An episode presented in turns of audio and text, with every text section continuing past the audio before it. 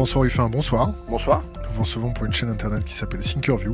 Ouais. On vous reçoit, de votre, euh, on vous reçoit pour votre activité euh, de journaliste et probablement de député. Qu'est-ce que vous pouvez nous dire euh, sur votre travail de journaliste et de député ? D'abord, moi je ne sépare pas les deux. Euh, je me considère comme étant député-reporter. Pour plusieurs raisons. D'abord, euh, je, cons- je pense que depuis euh, des années, en fait, depuis une vingtaine d'années, je fais euh, un travail qui est un travail d'expression. Expression du verbe exprimer. Exprimer, c'est un, un verbe que j'adore parce que ça veut dire pousser dehors. Donc, c'est animateur de la démocratie.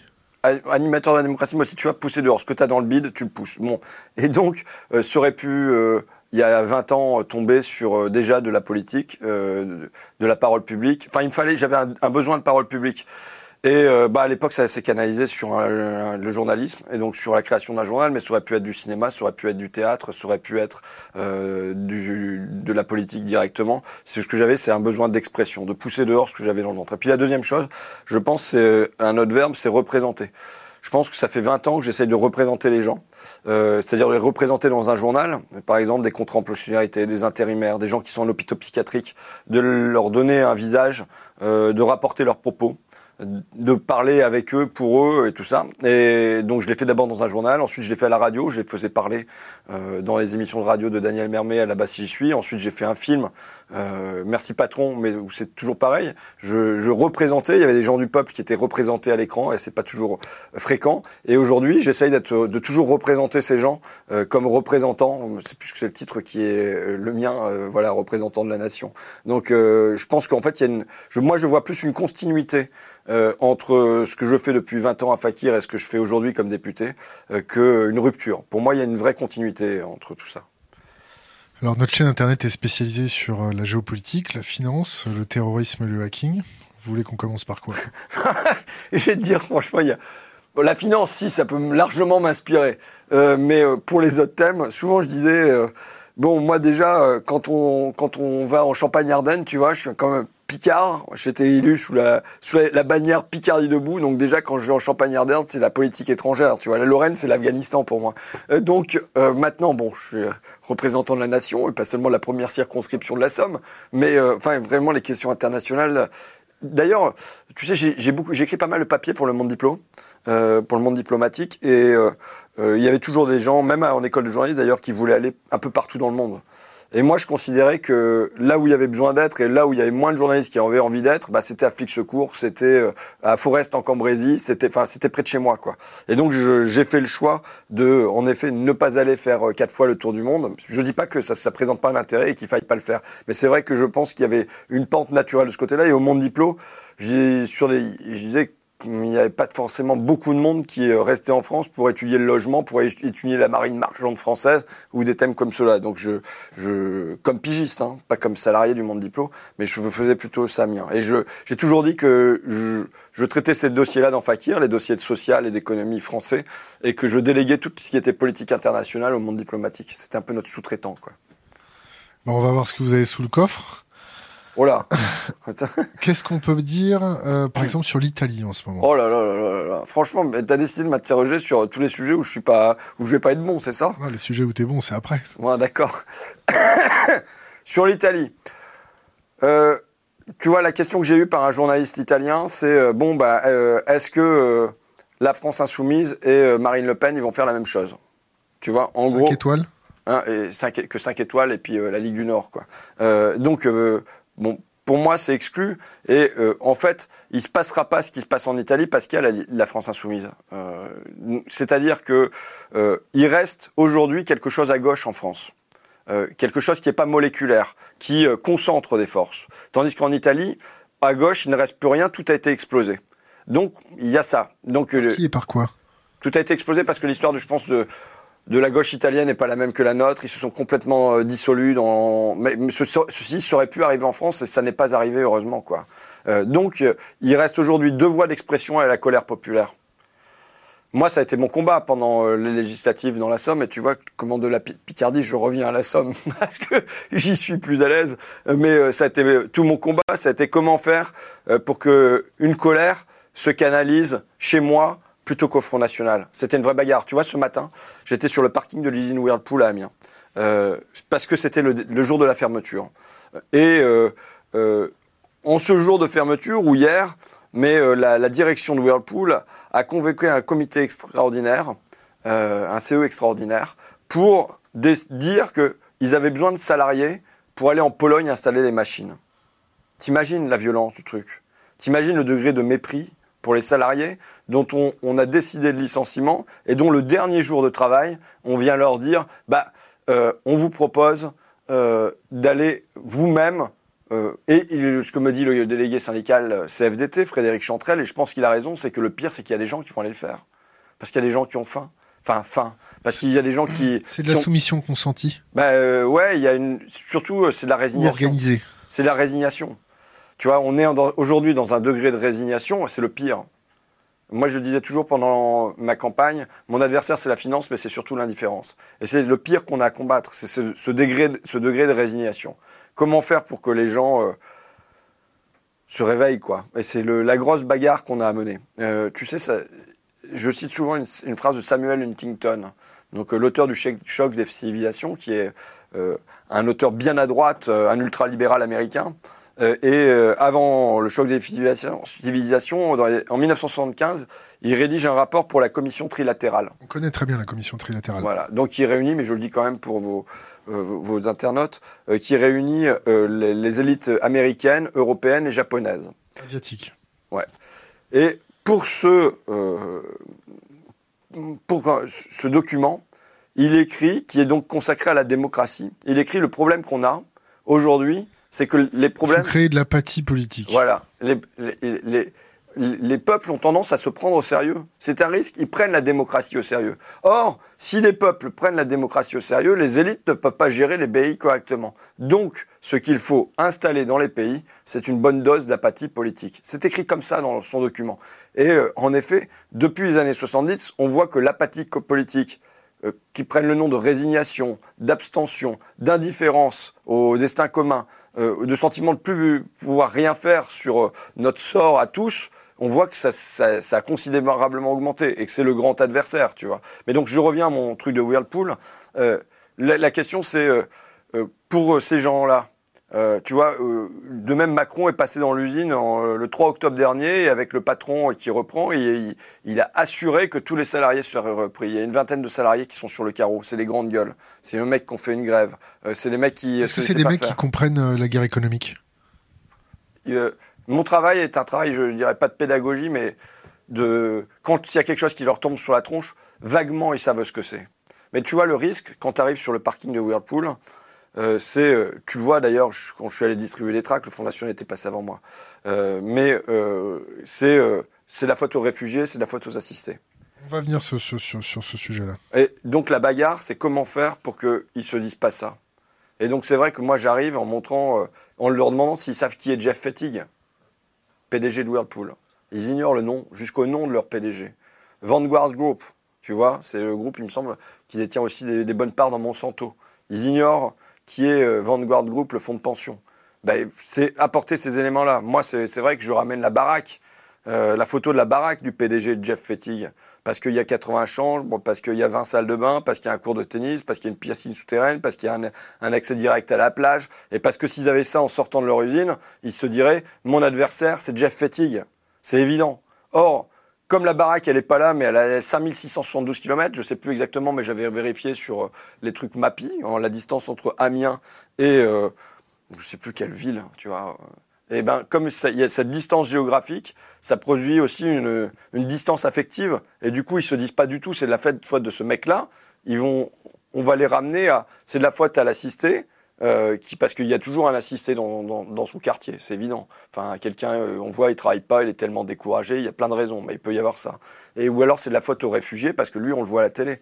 Et donc, comment, comment tu dépasses ce, ce, ce truc de ce qu'on voit, ce qu'on a de côté de chez soi, à euh, l'adversaire est invisible. Mais tu vois, ça y est, je, je pars en live, d'accord ? Bientôt, je vais te mettre un gros stop.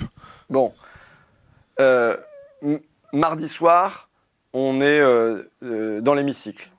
Tu vois, je passe de, de, du reporter que j'étais ce matin, mais toujours député, qui vient discuter avec les gens. Et le fait que les gens me voient sur le parking, bah ça, ça fait que leur colère, euh, ils se disent qu'il y a un mec pour la porter. Tu vois. Et... Est-ce que t'es, est-ce que t'es pas euh, l'idiot utile dans ce combat-là ? Vas-y, précise. Est-ce que le fait de canaliser leur colère ne les anesthésie pas? Je crois pas du tout. Tu sais, ça fait trente ans que... De toute façon... Tu fais l'avocat du diable. Hein. Ouais, mais oui, mais il n'y a pas de problème. Je... Euh, mais je ne crois pas du tout. Je... Tu sais, quand j'étais... Euh... Est-ce que la vindicte populaire, tel le vent sauvage, ne doit pas se manifester comme un feu de, ch... un feu de cheminée ou un feu dans, dans les champs? Moi, je ne crois pas que ça se... Je crois pas qu'il y ait euh, de trucs... Euh... La, so... la spontanéité des masses, j'y crois pas trop. Tu vois? Pourquoi? Parce que je vois trop qu'il y a la résignation qui s'installe et que du coup, euh, derrière, c'est plutôt chacun se replie dans son coin. Euh, et euh, tu vois, si... Nous avons eu notre rôle pour organiser le fait qu'il y ait simplement une grève chez Whirlpool. Parce que le gros risque l'année dernière, je, te, je reste sur ce cas-là, le risque l'année dernière, c'est que on leur annonce du jour au lendemain que leur usine, elle va être délocalisée. On leur a déjà fait le coup sur le lave-linge en deux mille deux. On leur a demandé des tas de sacrifices, de venir bosser le week-end, de ne pas être rémunérés au tarif normal, enfin des tas de trucs. Ils ont accepté tout ça. On leur annonce quand même que ça va partir en Pologne. Et euh, il y avait, euh, il y a eu des semaines sans grève. Il y a eu des semaines sans mouvement social. Où au contraire, les gens se bouffaient la gueule les uns les autres. Euh, et où, on, où, on, où on, on se déchirait avec les syndicats. Et nous avons... Comment t'expliques ça ? C'est, c'est un manque de communication, c'est un manque d'empathie, ou c'est simplement un manque de conscience intellectuelle dans la gestion de la crise ? Je crois que le, le degré de désarroi... Des, euh, de, de ceux qui sont confrontés à ça euh, et qui sont, ils, qui sont confrontés de manière répétitive. Quand dans la même ville, tu as eu Whirlpool, tu as eu Magnetti Marelli, tu as eu Honeywell, tu as eu Flodor un petit peu plus loin, tu as eu leurs parents qui ont eu le, le, la délocalisation de toutes les usines textiles dans la vallée de la Nièvre. Tu as le découragement des gens. Il est puissant. Et donc... Euh, aller contre ça et se dire qu'on peut encore quelque chose, alors que les Goodyear se sont battus, ils ont perdu, ils ont été condamnés. Moi, bon, je pense qu'ils ont gagné quand même plein de choses, que le plan social aurait été bien pire et tout ça, mais enfin, tu vois, et que t'as euh, les médias, mais pas seulement, t'as un certain nombre de gens qui disent, grosso modo, ils auraient mieux fait de pas se battre, parce que, euh, du coup, ils sont marqués au fer rouge, il n'y a pas eu de repreneur, il n'y a pas eu tout ça, donc il vaut mieux ne pas bouger. Tu vois, t'as tout un truc comme ça.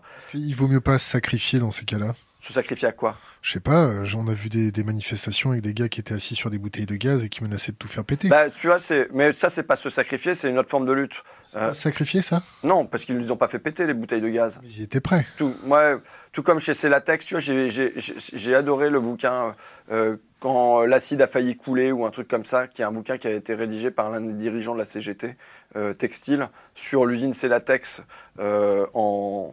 Euh, en, dans les Ardennes, où ils ont failli mettre de l'acide à la rivière. Bon, moi, c'est pas quelque chose que je recommande du tout. Mais il euh, y avait ce, cette menace d'un, d'un crime environnemental, quelque, cho- quelque part. C'était mais, un mauvais objectif euh, bon, euh, c'était un bon moyen. Et euh, heureusement, il n'est pas arrivé à, la fin n'a pas été utilisée, et je pense qu'il n'y avait pas grand monde qui voulait qu'on en arrive là, quoi. Mais euh, Quand l'acide a coulé, c'est le titre. Euh, mais euh, donc voilà, mais, mais je, je, c'est un bouquin qui est vraiment pour comprendre ce qui se passe dans une lutte, c'est un bouquin clé. Y compris, on peut avoir une distance critique vis-à-vis de ce que raconte le mec, parce que euh, Christian Larose, euh, on voit à travers le bouquin que son objectif est moins euh, que parfois que les salariés obtiennent vraiment satisfaction, que d'avoir un mode de négociation. Chacun a un mode de négociation avec l'étape du dessus, c'est vraiment un jeu tactique. Et lui, son objectif, c'est que la C G T s'en sorte pas trop mal, c'est-à-dire que les salariés, bon, ils, ils aient quelque chose, mais en même temps que le, le logo C G T, il soit pas entaché par un crime environnemental, quoi. Donc, euh, t'as des espèces de négociations comme ça en série. Mais pourquoi je parle de ça ? Euh, tu, la question c'était quoi ? L'Italie. Ah, l'Italie. Bon, bah voilà. Euh, voilà, je pense que on a la, on n'est pas dans la situation italienne parce que aujourd'hui, il y a encore la possibilité que ça passe par la gauche. Je veux dire que le jour où, où le, le gros centre formé par Macron euh, s'écroulera, éventuellement. Je ne fais pas de pari sur l'avenir. Mais si jamais il s'écroule, eh ben, il y aura une autre réponse possible que le Front National. Ok, la Libye. C'est quoi le pays d'après ? L'Afghanistan ? Non, non, l'Afghanistan. Non, je, franchement, tu, tu, m'amènes, tu, tu m'amènes sur des sujets sur, sur lesquels je pourrais rencontrer. Eh ben, dis-le, dis-le, dis-le. Mais, mais pas terrible du tout. Donc, Libye. Je préfère. Euh, je, mais, mais ici, vais, c'est open je, bar. Eh, dis donc, je vais. À question pour un champion, je vais perdre à tous les coups. Oh, bah t'inquiète, c'est, c'est que le début. ça, te fait, ça te fait penser à quoi la Libye ? Ah non pff. Bah, ça me fait penser aux histoires de Kadhafi, de. Tu vois, bon, la Libye. Alors une question d'Internet, histoire de te chauffer un peu les neurones. Comment peut-on, comment peut-on gérer les problèmes de la France sans s'intéresser à la politique internationale ? Je pense que... Bim ! Ouais, non mais... Donc, d'abord, euh, chacun est limité dans le... dans le, tu vois, à un moment... de son, ce, ce... Moi, je ne me présente pas un homme d'État aujourd'hui. Ça, tu l'as déjà dit chez Bourdin ? Ouais, bah, je te le redis. Parce que c'est la vérité, tu vois, et ça prouve que je ne tiens pas un, dialogue, un discours différent chez Bourdin, de, chez Thinkerview. Euh, mais je ne me considère pas comme un homme d'État aujourd'hui. Il faut m'utiliser à autre chose. Je ne suis pas un bon animateur de la démocratie. La Libye, ça te fait penser à quoi ? Est-ce que c'est un scandale d'État ? Est-ce que c'était nécessaire ? En tant que citoyen, ça te fait penser à de quoi ? De quoi ? Qu'est-ce qui était nécessaire ? L'intervention en Libye. Non, moi, je, comment elle s'appelait la ville ? Je ne me souviens plus. Euh, Tobrouk euh, Non, non. Euh, la ville qu'on a, on devait sauver une ville. Oh, mince. Tu te souviens plus ? En Libye, le début de l'opération on, en Libye. On a commencé à sauver beaucoup de villes pour non, la démocratie. Non, non, non. Pour la Libye, il y avait une ville en particulier. Vous ne pouvez pas chercher sur Internet en même temps ? La communauté euh, va s'en chercher. Ouais, va s'en donc, euh, c'est, vous allez voir, ça tient en deux secondes. Mais le point de départ de la Libye, c'est qu'on nous demande de sauver une ville qui est euh, particulièrement, qui soulève un peu et qui est euh, attaquée par Kadhafi. Vous l'avez le nom ou pas ? Ça va venir, t'inquiète, continue. Bon. Euh, et oh, c'est incroyable que ça m'échappe. Il y a tout un débat sur est-ce qu'il faut y aller, pas y aller, euh, l'ONU, tout ça. Et je suis très partagé à l'époque. Je suis pas un mec, tu vois. D'abord sur des histoires que partagé je connais. Partagé pourquoi ? Pourquoi ? euh, Parce que d'un côté, on te dit bien que ils s'en, pla- ils s'en prennent plein la gueule par Kadhafi, il y a pas de doute. Ce qui était des et, mythos. Et hein ? Ce qui était des mythos. L'aviation n'a pas bombardé. Voilà. Et ensuite, euh, parce que euh, tu dis bon bah, on s'est déjà fait avoir quoi quand même. Benghazi. Bon. Benghazi, exact, c'est ça, Benghazi. Faut-il sauver Benghazi ? Et donc, euh, euh, je vais te dire, franchement, à l'époque, je suis plutôt pour y aller pour sauver Benghazi, quoi. Et, euh, mais je le dis mollement, tu vois, c'est le genre de truc où je... D'abord, je fais pas de, de, de machin sur les réseaux. T'es réceptif à la propagande de guerre ? euh, Sur ce truc-là, j'y, j'y ai pas été euh, complètement indifférent, en tout cas. Et donc, je, j'y suis plutôt... Et après, tout de suite après, tu vois, tu vois comment... De Benghazi, il passe à Tripoli. Et là, je me sens... Euh, Euh, cocu. Je me suis fait avoir. Et je pense que plein de monde s'est fait avoir, et les Russes se sont fait avoir. Et je pense qu'on ne peut pas comprendre ce qui s'est passé sur la Syrie si on ne comprend pas... La Libye. Oui, mais je te dis... D'accord, sur la Syrie ensuite, ok, pardon. Et on ne peut pas comprendre ce qui se passe sur la Syrie aujourd'hui si on n'a pas compris ce qui s'est passé sur la Libye. C'est-à-dire la manière dont les forces occidentales, en l'occurrence, euh, ont fait cocu, moi, mais aussi la Russie. Euh, je dis pas que je suis pour la position de la Russie sur la Syrie. J'imagine que c'est la question après, c'est la Syrie. Putain, disons. Euh, je suis, en plus, je suis pas à la commission des affaires internationales ni de la défense à, à, c'est pas mon problème. à, à, à l'Assemblée nationale. Mais je, on peut pas comprendre euh, ce qui, ce qui se passe aujourd'hui en Syrie si on, on comprend pas la manière dont on a été cocu en Libye. Et je pense que Benghazi a un gros rôle là-dedans. C'est-à-dire qu'on donne un chèque en disant ok, allez sauver Benghazi, et puis finalement ils vont virer Kadhafi de Tripoli. Et donc, et tu, installes, tu installes un gros bordel là-bas. C'est pas qu'on soit copains avec Kadhafi, nous on n'a pas reçu de pognon de Kadhafi. Hein. Mais, euh, mais donc voilà. Et donc, euh, je, voilà. Et donc aujourd'hui, bah, c'est sûr que quand en Syrie, on commence à dire bon, bah, il va falloir commencer à aller intervenir pour sauver une ville ou pour défendre machin, bah, euh, j- moi. Je, je suis plus qu'hésitant, et tu vois comment les Russes, ils sont hésitants aussi, quoi. Donc la Syrie, c'est bon. On a déjà éclusé. Voilà, c'est bien. Il y a la Russie, donc on va parler de la Russie. Bah non, t'as, c'est t'as, fait. T'as lancé le truc. Ah non, c'est fait, la Russie. Poutine, qu'est-ce que oh t'en non, penses ? Oh non, c'est fait. Putain, dis donc, t'as vraiment que ça. Mais c'est... Non, mais tu sais, t'as, t'as, t'as c'est vraiment juste, pas un... C'est juste les préliminaires. Tu sais, parce que je vais être beaucoup bien meilleur sur le Vimeux. Tu sais où c'est le Vimeux ? Allez, la Russie. Non, j'ai rien à dire. Non, du tout ? Non, je crois pas. Non. L'affaire Skripal. J'ai, j'ai rien à dire. Ça te fait penser sur la, à quoi l'affaire Skripal ? À rien du tout. Rien ? Du tout ? Non. Un gaz neurotoxique. Putain, mais, putain dis donc. Et, et, vraiment, les, les internautes, ils vont dire il est nul celui-là. Il aurait fallu mieux faire. Bon, on va faire lui, plus quoi. simple. On va faire plus simple. Donald Trump. Ouais.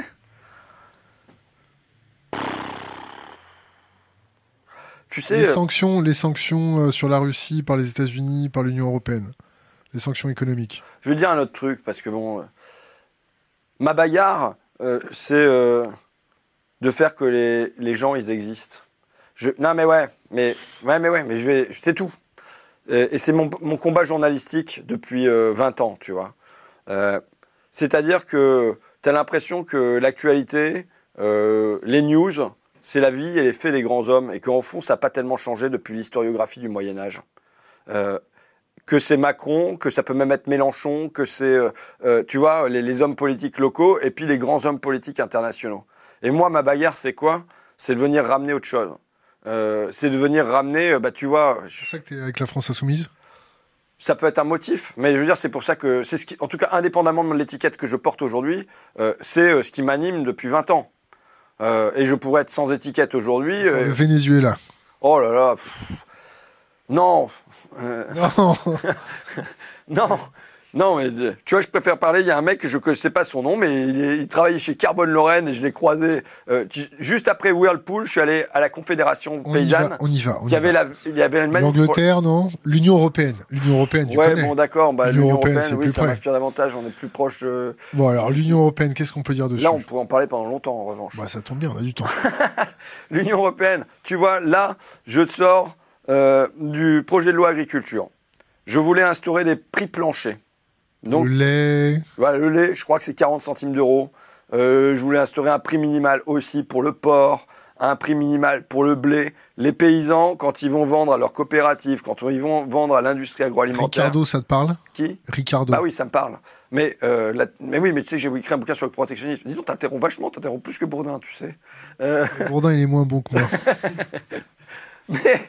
Mais euh, donc voilà, je voulais instaurer un prix minimal pour que les paysans ils aient un revenu garanti. Bon, euh, on me dit c'est pas possible parce qu'il y a Bruxelles. Euh, hier, en commission des affaires économiques, il y a un rapport sur les barrages. On demande la privatisation des barrages. Qui demande ça ? Bruxelles. Euh, sur le rail, qui demande la privatisation du rail ou la mise en concurrence, pardon, Bruxelles. Euh, sur, je me suis opposé à la loi sur le secret des affaires. Je suis longtemps intervenu là-dessus. Pourquoi il faut faire une loi sur le secret des affaires ? Bruxelles. Donc c'est sûr que quotidiennement, tu vois euh, l'influence de l'Union européenne. C'est pas l'influence d'ailleurs. Et euh, autant que quand j'étais euh, simple citoyen, et pas simple, il n'y a pas de raison qu'on soit simple, mais enfin quand j'étais citoyen engagé, euh, je le savais théoriquement. Mais c'est pas un truc que tu mesures. Et là, c'est un truc que je mesure toutes les semaines.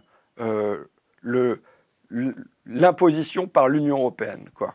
Euh, dont on est partie prenante, il faut le dire aussi. Mais enfin, je, c'est un truc que toutes les semaines, tu vois les mesures qui tombent. Et là, on est dans la semaine du vingt-neuf mai deux mille cinq, quand même, euh, de cet anniversaire. Et moi, euh, c'est une date euh, importante. Euh, c'est une date importante. Chez Bourdin.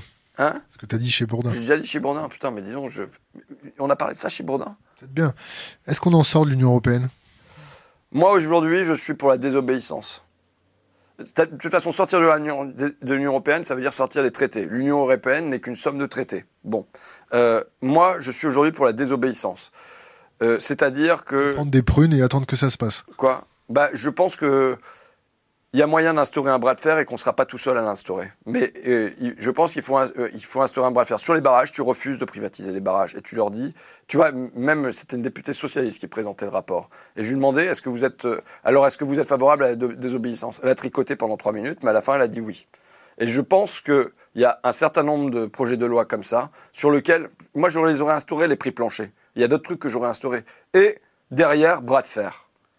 Bras de fer. Pourquoi ? Il y a une raison, euh, c'est comment t'entraînes les gens avec toi.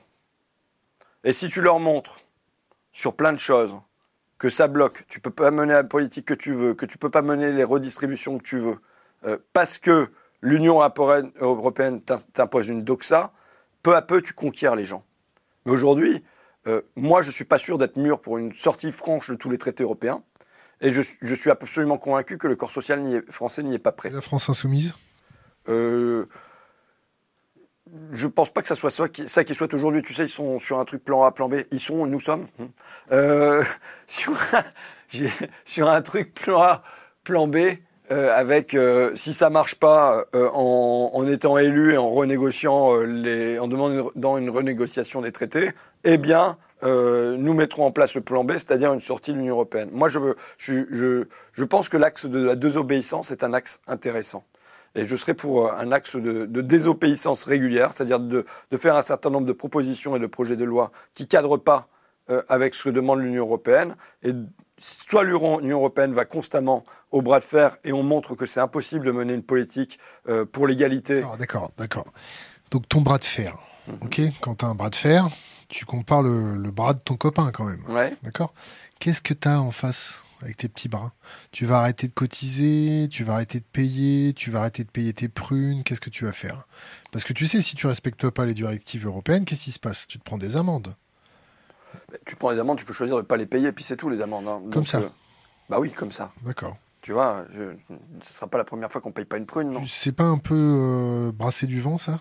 Je crois pas. Je crois, je, je, je, si je te le dis, c'est parce que je crois que c'est le chemin. Et euh, je pense que si tu montres ça, euh, aujourd'hui, c'est pas comme si on était sur une situation stable au niveau de l'Union européenne. Tu veux récupérer un chemin souverainiste ? En tout cas, la souveraineté populaire, pour moi, elle fait aucun doute que c'est au, que c'est au peuple de décider. Et euh, au peuple français, je crois qu'aujourd'hui, la politique, elle se déc- décide encore essentiellement au niveau national. Quand Et... tu vois en Italie que euh, les huiles de, de l'Union européenne lui disent euh, « les marchés financiers vont apprendre au peuple à bien voter », qu'est-ce qui se passe dans ta tête quand tu entends ça ? Ben, tu vois, à la limite, le... Le, le bras de fer le plus compliqué, du coup, il n'est pas franchement avec Bruxelles, mais il est directement avec les marchés financiers. Et tu vois, euh, on, quand, on, quand j'avais, j'avais interrogé un financier juste avant l'arrivée au pouvoir de Hollande. Qui ça ? Oh merde, un mec de Chevreux, ça te dit quelque chose ? Nicolas Doisy, qui était le chief économiste de Chevreux, ça me revient. Et euh, c'était vachement intéressant parce que, tu sais, la langue de la finance, elle est passionnante. Parce que les mecs, ils écrivent noir sur blanc.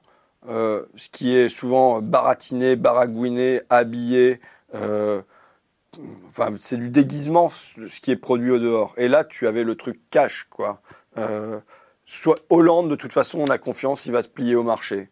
Mais s'il ne se plie pas au marché, voilà ce qu'on lui mettra dans la gueule. Alors là, le seul problème, c'est, il me disait, c'est le seul problème qu'on a vu, c'est euh, la, la pression Mélenchon. Enfin, parce qu'il y avait une manif de Mélenchon la semaine d'avant. Donc, c'est le seul moment où il a eu un regard qui se tournait vers la fenêtre à l'extérieur. C'est-à-dire euh, cette pression du, de, du, de, de ce qui peut venir de la rue. De toute façon, moi, ce, que je, ce dont je suis convaincu,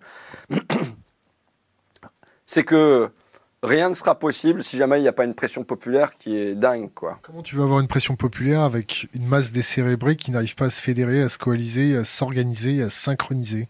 Je refuse le terme décérébré. Je me fais l'avocat du diable. Ouais, ouais. Mais je, je refuse le, le, le terme décérébré. Euh, on, le niveau éducatif euh, français, il est élevé. Et euh, le, le problème qu'on a aujourd'hui... Tu te bases sur quel chiffre ? Bah, je veux dire, tu sais... Auparavant, c'est quand on dit euh, euh, qu'ils n'ont pas de compétences ou qu'ils ne sont pas qualifiés, des salariés qui ne sont pas qualifiés.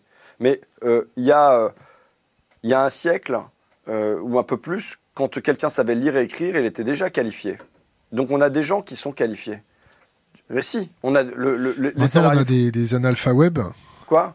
On a des analpha web. Oui, bon, pas peut-être, mais bon, tu vois, bon, le degré de connexion des gens, il est important, puis c'est pas, c'est pas là-dessus que je, je que la politique, elle se passe pas non plus que sur Internet, même si vous y êtes, quoi. Donc, euh, euh, même si moi, je te le disais, je remercie Mark Zuckerberg tous les jours, parce que c'est un bon moyen quand même de contourner les médias. Euh, mais euh, donc, peut-être que c'est un thème d'après qui m'inspirera davantage. Non, tu l'as pas noté sur ta feuille ? Tu peux le rajouter ? J'ai, j'ai pire que ça. Euh, mais non, euh, tu sais... Euh, en... Parce que les masses populaires... Oui, oui, j'ai compris. Je, j'ai rien. Être... Ok, j'ai rien. Continue. Euh, en trente-six, quelques mois avant le Front populaire, les gens sont d'un niveau de, de découragement et de désespérance qui semble atteindre des sommets, quoi. Je sais pas si tu as lu ces pages de Simone Veil, pas avec un W, euh, la philosophe à la fois chrétienne et communiste, et qui décrit, euh, travaillant, me semble-t-il, à Boulogne-Billancourt, chez Renault, mais je peux me pl- tromper, euh, qui décrit euh, le degré de, euh, de découragement, d'apathie politique, d'indifférence des salariés. Et en quelques semaines ou en quelques mois, ça se transforme. Euh, mais tu vois, regarde, puisque je parlais de deux mille cinq, tu as connu cette période ou pas ? deux mille cinq, avec euh, les services de santé dans la rue. Non, ça, c'est quatre-vingt-dix-huit, non, ça. Hein, tu vois, deux mille cinq, c'était la, le référendum sur le traité constitutionnel européen. Tu l'as vécu ou pas ? Ouais. Quel beau moment politique. Magnifique. Non, mais attends, les gens, ils parlaient d'un traité. Ils parlaient de ce qu'il y avait dans un traité constitutionnel européen. Et là, il y avait de la politique, parce que c'était pas juste pour quel bonhomme on va voter.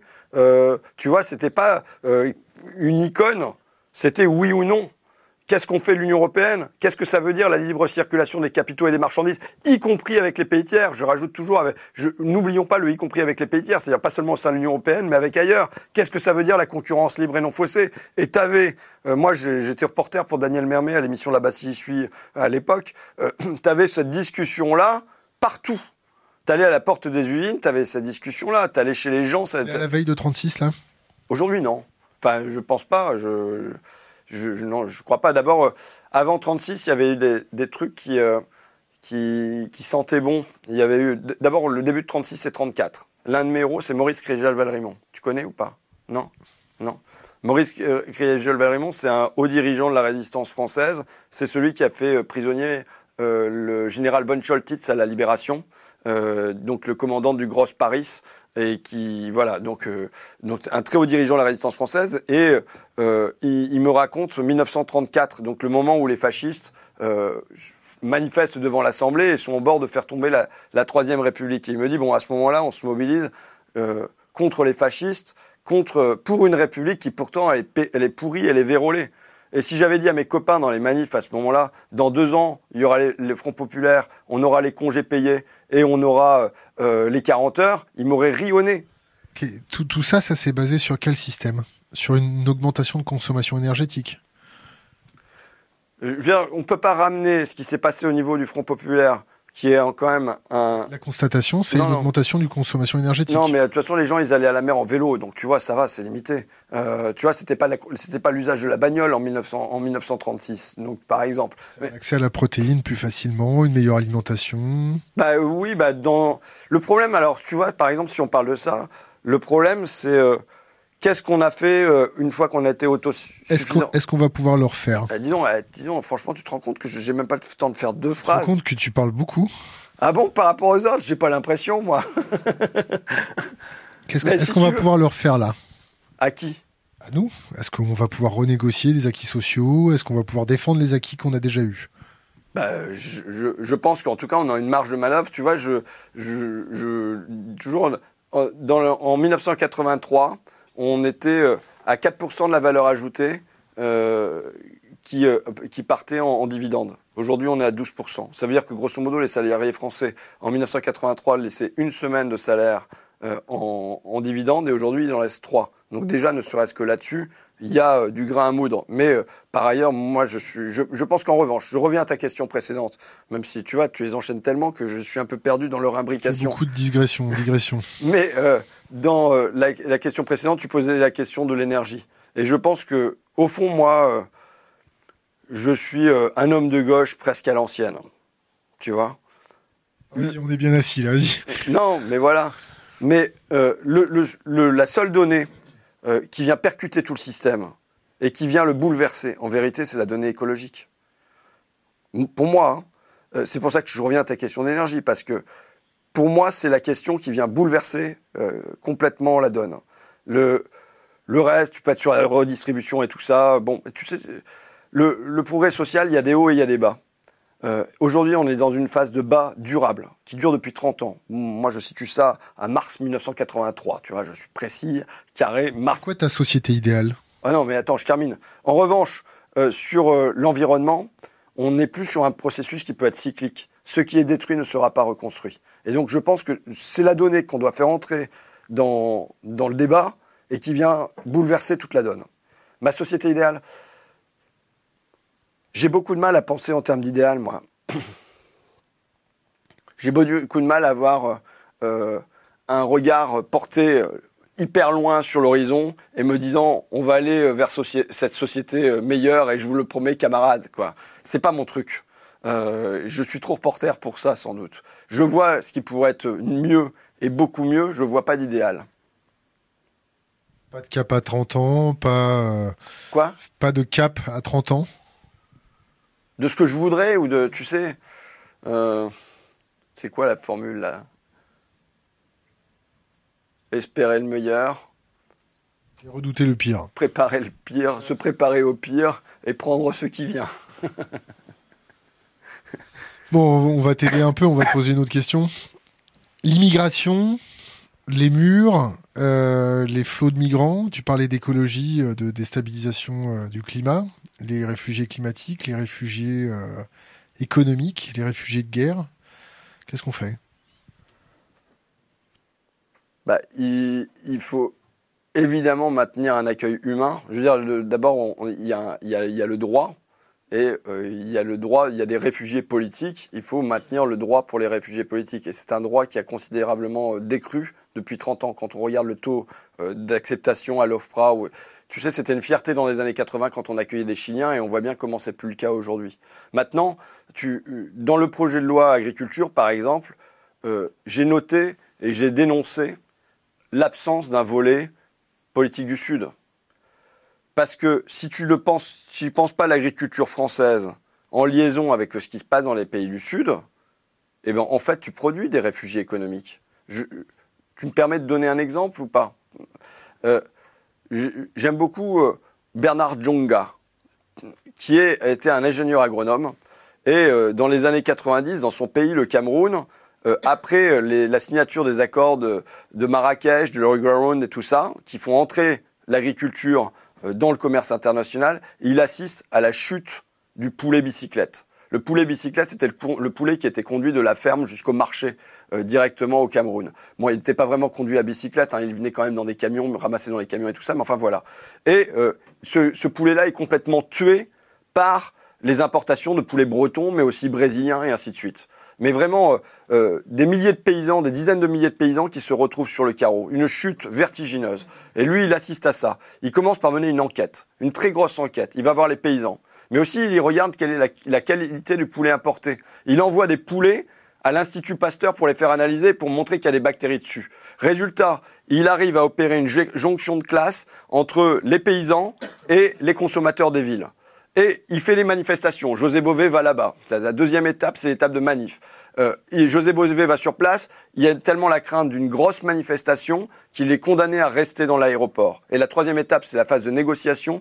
Il négocie avec l'Organisation mondiale du commerce, l'O M C, Pascal Lamy à l'époque, pour que le poulet camerounais soit sorti des accords euh, commerciaux. Ce qu'il obtient. Et la, le résultat, c'est qu'aujourd'hui, le, le, le Cameroun est quasiment revenu à l'autosuffisance en matière du poulet, une renaissance du poulet camerounais. Eh bien, ce genre de décision, ce genre de combat, ça fait plus pour contenir le problème des réfugiés euh, économiques que euh, des tas de, de, de, de mesures, d'autres mesures. Donc, le, moi, je pense que la première chose qu'on devrait faire, c'est euh, de permettre aux pays du Sud de mener la politique commerciale qu'ils souhaitent. Or, aujourd'hui, par exemple, j'ai des gens au Burkina Faso, sur des producteurs de riz, de céréales et ainsi de suite, qui demanderaient à ce qu'il y ait des barrières douanières sur le riz pour pouvoir produire leur propre riz, pour servir leur, le marché dans leur coin. Et ce que me racontent les militants sur place, c'est que euh, l'Union européenne, euh, l'ambassadeur de France, le Fonds monétaire international ou l'Organisation mondiale du commerce, avec tous ses envoyés sur place, font pression sur le gouvernement burkinabé et sur en fait tous les pays d'Afrique de l'Ouest pour que on remette pas de barrières commerciales. Pour qu'on n'instaure pas les barrières commerciales. Et ça condamne en fait la production euh, des paysans locaux. Et voilà, je pense que euh, il, y a de, de, de, il faut remettre ça au cœur du problème. Si on ne remet pas le, le, le maintien des paysans sur leurs terres au cœur du problème, on est condamné à des flots permanents euh, de, de réfugiés. Et ce n'est pas comme si les gens ils étaient heureux quand ils arrivaient. Euh, en, attendant, en attendant, on fait quoi ? En attendant, on fait quoi ? Ben, on prend notre part. Ce, ce chiffre à combien ? ah, Je sais pas, j'ai pas fait des, j'ai pas fait des statistiques, quoi. On prend notre part, on en fait quoi ? On les naturalise tous, on les naturalise pas, on fait de la remigration, on fait quoi ? C'est quoi la remigration ? Je sais pas, c'est un terme qui revient souvent sur Internet. Ah bon, bah, putain, j'en sais, j'en sais, j'en sais rien du tout. Mais, je vais te dire un truc, moi je suis né à Calais. Donc euh, là où il y a... Personne n'est parfait, hein. Bon, quel problème. Franchement, euh, ou là où il y a euh, la jungle régulière qui est dénoncée, démantelée, qui se reconstruit, qui revient fatalement parce que c'est quand même l'endroit où tu es le plus près des côtes anglaises. Et il se trouve que les gars là-bas, ils veulent pas euh, venir en France. Bon, bah s'ils veulent aller en Angleterre, pourquoi on les empêche ? Je comprends pas. J'ai toujours pas compris. J'ai toujours pas compris que Sarkozy ait signé les accords. Et les gens qui sont bloqués en Turquie, pourquoi on les empêche ? Ben, en tout cas, c'est pas, c'est pas. Ils veulent venir en Union européenne. Ben oui, mais je, le gouvernement. Pourquoi, pourquoi on paye les Turcs le, pour bloquer le, les. Le les gouvernement turc, ben je j'en sais rien. Mais tu vois, moi, en tout cas pour l'Angleterre, moi je vois pas du tout euh, pourquoi on sert de de sas contenant les, les migrants qui veulent aller en Angleterre. Peut-être pour négocier sur d'autres trucs. Bah, je vois pas sur quoi. Hein. Bah, un peu comme la Turquie avec l'Union européenne. Ah, mais donc, donc ils y gagnent et négocient sur quelque chose. Moi, avec l'Angleterre, je vois pas sur quoi on négocie. Alors, qu'est-ce qu'on fait? On leur propose des bateaux? Oui. Bien sûr, on met, à, on met en accès des ferries. On prend l'armée, on prend l'armée, on prend le Charles de Gaulle et on les met tous sur le Charles pourquoi, de Gaulle. Pourquoi il n'y aurait pas des ferries tout confort? Qui c'est qui va payer? Les ferries. Bah, là, je veux dire, moi je suis prêt à payer.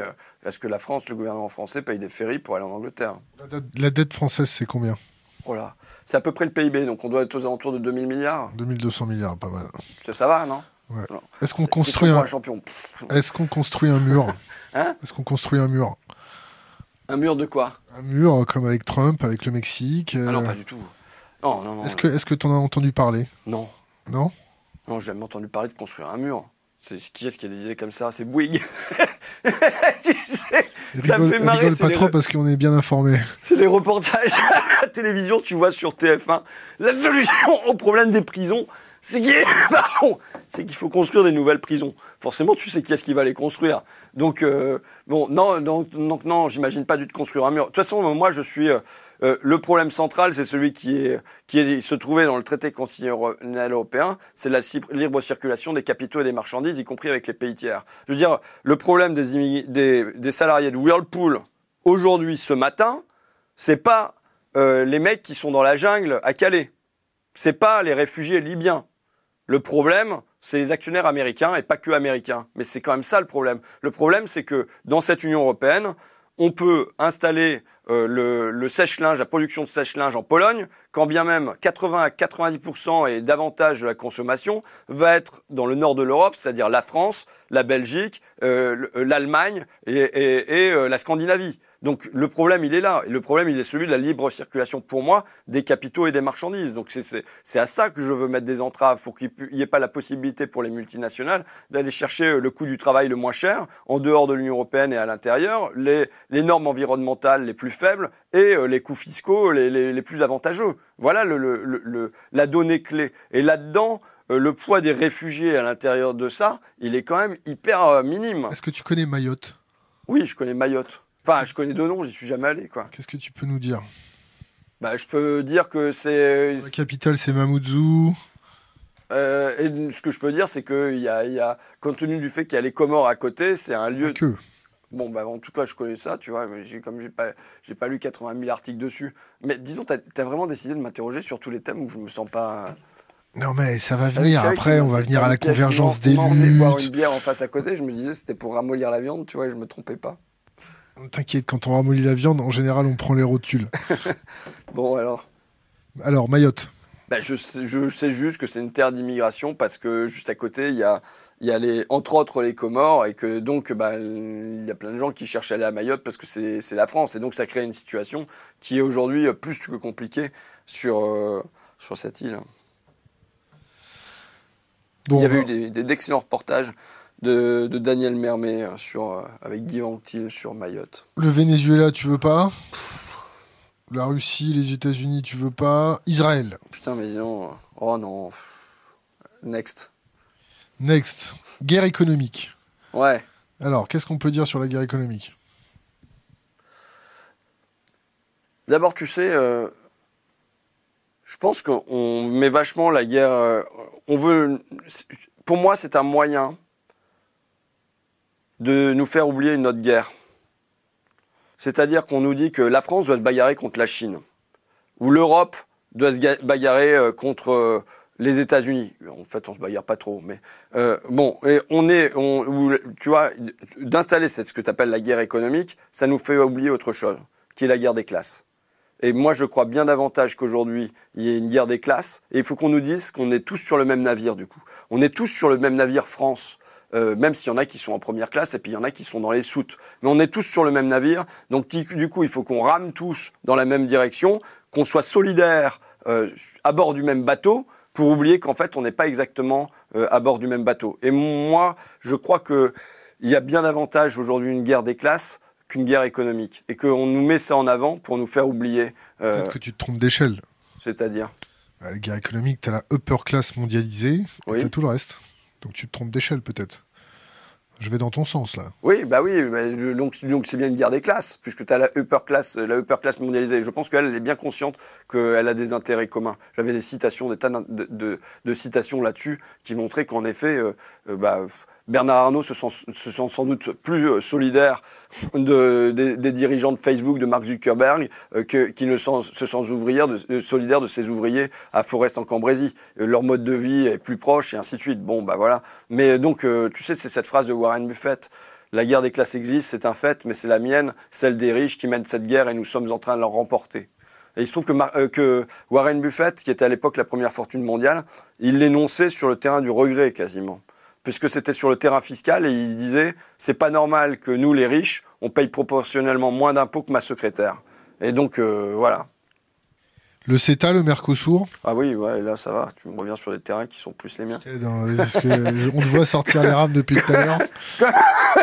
Bon, comme tu as vu le niveau auparavant, tu as décidé de, de me faciliter la vie. Bon, bah, tu vois. C'est reculer pas... pour mieux sauter. Hein. D'accord.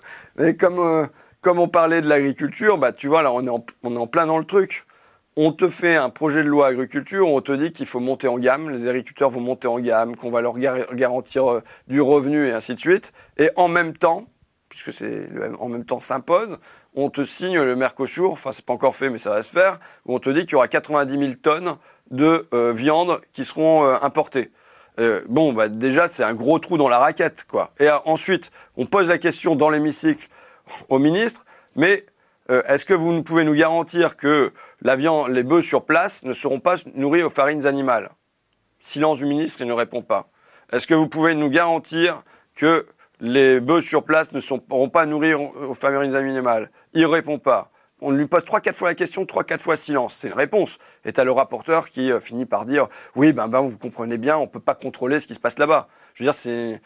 Euh, une grosse quenelle qui est mise euh, aux agriculteurs, parce qu'il est évident que ça, fait, ça va faire chuter les cours, euh, c'est une évidence, et c'est aussi euh, ce qui est mis aux consommateurs, parce que les consommateurs français ont quand même fait le choix jusqu'ici de refuser les farines animales, mais on te les fait rentrer euh, par la fenêtre, quoi. Donc euh, voilà, en tout cas, moi je, je crois que tous les accords de libre-échange aujourd'hui euh, sont une machine à arrêter l'histoire. Euh, oui. Euh, c'est-à-dire que l'histoire, elle pouvait aller dans le bon sens. On pouvait avoir en France, euh, jusque dans les années soixante-dix, du progrès social, euh, du progrès fiscal. On aurait même pu avoir du progrès environnemental, tu vois. Et euh, à partir du moment où on instaure le libre-échange, on instaure la course vers le bas. Et ça, si tu veux, nous, on a avancé dans cette histoire-là en en étant euh, dans le brouillard, euh, pas pleinement conscient. Et puis, euh, ils faisaient tout pour nous aveugler avec euh, « c'est la paix », Euh, c'est euh, le multiculturalisme, c'est tout ça. Alors que les dominants, ce que tu as appelé la upper class mondialisée tout à l'heure, ils avaient euh, tout à fait conscience de ça.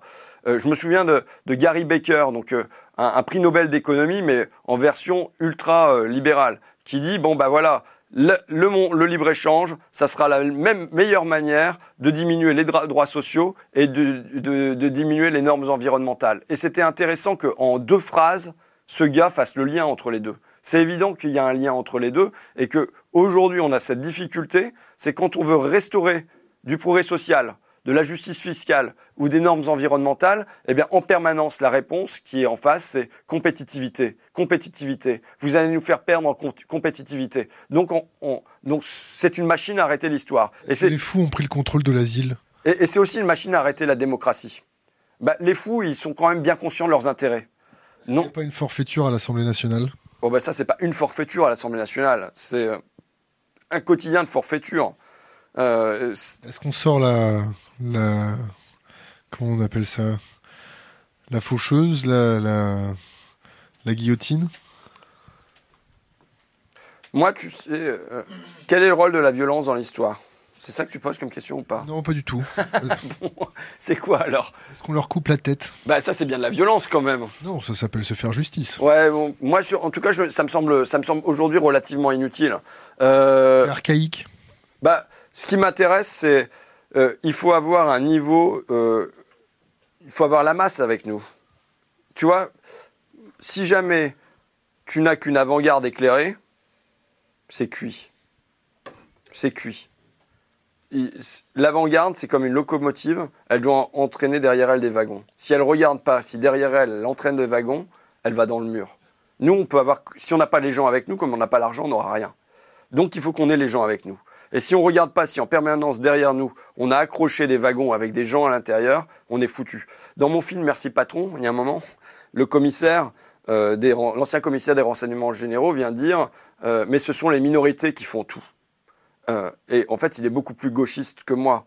Euh, moi je... Réaliste. Hein ? Ou réaliste. Non, je pense qu'il se trompe. La, mi- la minorité riche. Ouais, la minorité riche, c'est vrai. Mais ceci dit, même la minorité riche, elle fait bien attention de raccro- raccrocher des wagons derrière elle. Et sinon, elle ne gagnerait pas aujourd'hui aussi. Graisser des pattes euh, Pas seulement, mais je pense qu'elle sait y faire, tu vois. Et lui, il ne parlait pas de ça. Les minorités dont il parlait, c'était les minorités agissantes, c'était les minorités activistes. Mais je pense que c'est trop gauchiste. Parce qu'il euh, faut vérifier... Euh, si la minorité, elle part toute seule, elle se désolidarise du reste et en fait, elle n'arrive à rien. Et donc, en permanence, il faut se demander comment on fait pour ne pas agir tout seul. Et c'est toute, euh, une, c'est toute une difficulté de ne pas y aller tout seul, mais de bien vérifier qu'on a, on a les gens ou des gens avec soi, quoi. C'est pas ce que font les Italiens en ce moment ? Je crois que c'est le bordel en Italie quand même, non ? Mais euh, en tout cas, c'est pas par ce canal-là que, que j'irai. Moi, j'y vais par un canal où, tu sais... La, ce qui est au cœur de la, du triptyque républicain, c'est liberté, égalité, fraternité, c'est l'égalité. Et cette égalité, c'est ce qui est le plus oublié, la, la, la valeur qui est la plus, pour moi, piétinée et oubliée aujourd'hui. C'est celle que je veux remettre en notre cœur. Euh, j'ai interrogé un, un, un épidémiologiste qui s'appelle Richard Wilkinson, qui a écrit un bouquin euh, vraiment formidable, c'est « Pourquoi l'égalité est meilleure pour tous ». Et il démontre statistiquement que dans les pays où il y a... Euh, plus d'égalité, les gens vont mieux. Mais y compris les riches vont mieux. Pourquoi ? Parce que les inégalités sont facteurs de stress. Vous sortez de chez vous et vous voyez des gens qui ne vous ressemblent pas, soit parce qu'ils sont S D F, soit parce qu'ils sont super riches. Et en fait, en permanence, vous devez vous situer dans cette, ége- dans cette échelle-là, vous valoriser, c'est ce qu'on appelle la rivalité ostentatoire, euh, avoir le sentiment que l'autre n'est plus vous, n'appartient plus au même monde que vous. Et en fait, ça, c'est, c'est générateur de stress. Évidemment, c'est bien plus générateur de stress chez les dominés que chez les dominants. Euh, mais ça produit du coup des maladies cardiovasculaires, ça produit des tas de troubles. Et il montre, Richard Wilkinson, à partir de graphiques, il n'est qu'un analyste sta- statistique quasiment. Il montre que dans nos pays, ce n'est plus l'augmentation du P I B qui fait le plus de bonheur. Qu'avec l'augmentation du P I B au sein de nos pays développés, on ne parle pas des pays africains, on ne parle pas des pays euh, asiatiques, là, on parle bien au sein de nos pays développés, ce qui fait la différence, ce n'est plus le, le revenu par tête, mais c'est le niveau d'égalité au sein de ces pays. Donc il faut qu'on en prenne conscience et de se dire que voilà, la manière dont on peut progresser dans, notre, dans nos sociétés aujourd'hui, c'est en restaurant un plus haut niveau d'égalité. Euh, et donc ça, ça, ça pose toutes des questions qui sont aussi celles de la croissance et de la décroissance, par exemple. Parce que se dire que ce n'est plus l'augmentation du P I B qui fait le bonheur, et on le voit bien, sur les pays les plus développés, les États-Unis sont hyper riches par tête, et c'est un pays où tu as un taux de détenus par habitant qui est colossal, un taux de suicide qui est important. Mais, mais oui, mais ils ont plein de pognon, mais tu vois, ça résout pas le, euh, le, le, le problème. Le, un taux d'obésité, un taux de... Toutes les maladies sont, sont hyper fortes là-bas, et... Euh, ils sont au fond plus malheureux. Donc, mais, mais ils propagent ça partout dans le monde, le rêve américain. Bah, euh, c'est un problème d'ailleurs. Tu vois, tu as un espèce de paquebot. Pour moi, je pense qu'aujourd'hui, c'est comme si, euh, idéologiquement, on parlait de deux mille cinq, mais le paquebot, il a commencé très largement à tourner. Ça fait plus rêver. Aujourd'hui, on était à cinquante-cinq pour cent en deux mille cinq. Euh, contre euh, cette traité, ce traité constitutionnel, contre la concurrence libre et non faussée, contre euh, la libre circulation des capitaux et des marchandises. Et pourquoi ils ne nous reposent pas la question ? Pourquoi jamais ils ne nous reposent la question et pourquoi jamais ils ne nous la reposeront ? Parce qu'ils savent qu'aujourd'hui, on ne serait plus à cinquante-cinq pour cent, on serait à soixante-cinq pour cent. Ce projet-là, il est mort chez le peuple. Il est mort dans les têtes. Et pourtant, ils continuent à le faire avancer. Tu vois ? Et ça fonctionne. Et ça fonctionne. Ça fonctionne non pas par adhésion, mais ça fonctionne par apathie. Et donc, comment on sort de ça ? Eh bien, il faut retrouver le chemin d'une autre espérance. Euh, il faut être pas, capable de passer du non deux mille cinq à un oui pour bientôt. Comment tu vas faire ? Comment je vais faire moi ? J'espère pas être tout seul. Tu vas seul, faire des que... calendriers, tu vas faire des petites manifestations, tu vas faire quoi ? Tu sais, les manifestations, euh, il faut trouver... Moi, je cherche en permanence le truc qui va, euh, qui va combattre au quotidien l'indifférence. Mais ouais, tu vois. Et, ouais, ouais, ouais, mais tu sais, c'est un, c'est un dur combat, la, la glaise de l'indifférence. C'est, euh, c'est Gramsci qui parlait de ça. Comment tu as l'impression de, de t'enfoncer dans un bourbier, euh, d'être dans un marécage. D'ailleurs, tu vois... Euh, c'est, c'est mon côté digression qui te fait marrer, c'est ça. Mais je fonctionne que par digression. J'ouvre des paroles. Alors, je te prépare la prochaine question, glyphosate. Vas-y, continue. D'accord. Euh, mais donc, euh, euh, on forme parfois un tandem avec Frédéric Lordon. Ouais. D'ailleurs, on lui passe le bonjour, euh, monsieur qui fait sa star. Bon. Et donc, euh, et si tu veux, par exemple, je me souviens au moment de Merci Patron, moi, je suis un reporter. Ça veut dire que je suis enlisé dans la désespérance quotidienne des gens.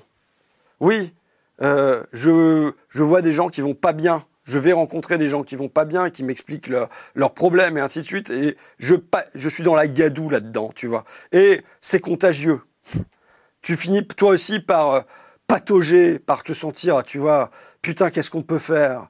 Et t'as Lordon euh, qui lui voit pas comment ça, ça patauge, tu vois, qui vient pas te patauger avec toi, qui du coup débarque en te disant bah voilà l'horizon et machin. Et tu dis putain mais il est barge ce mec quoi, c'est ouais, pas possible. Et en fait c'est un soulagement parce que il t'arrache. Plus barge que toi. Il t'arrache. Non mais il t'arrache à ta à ta, ta gadoue.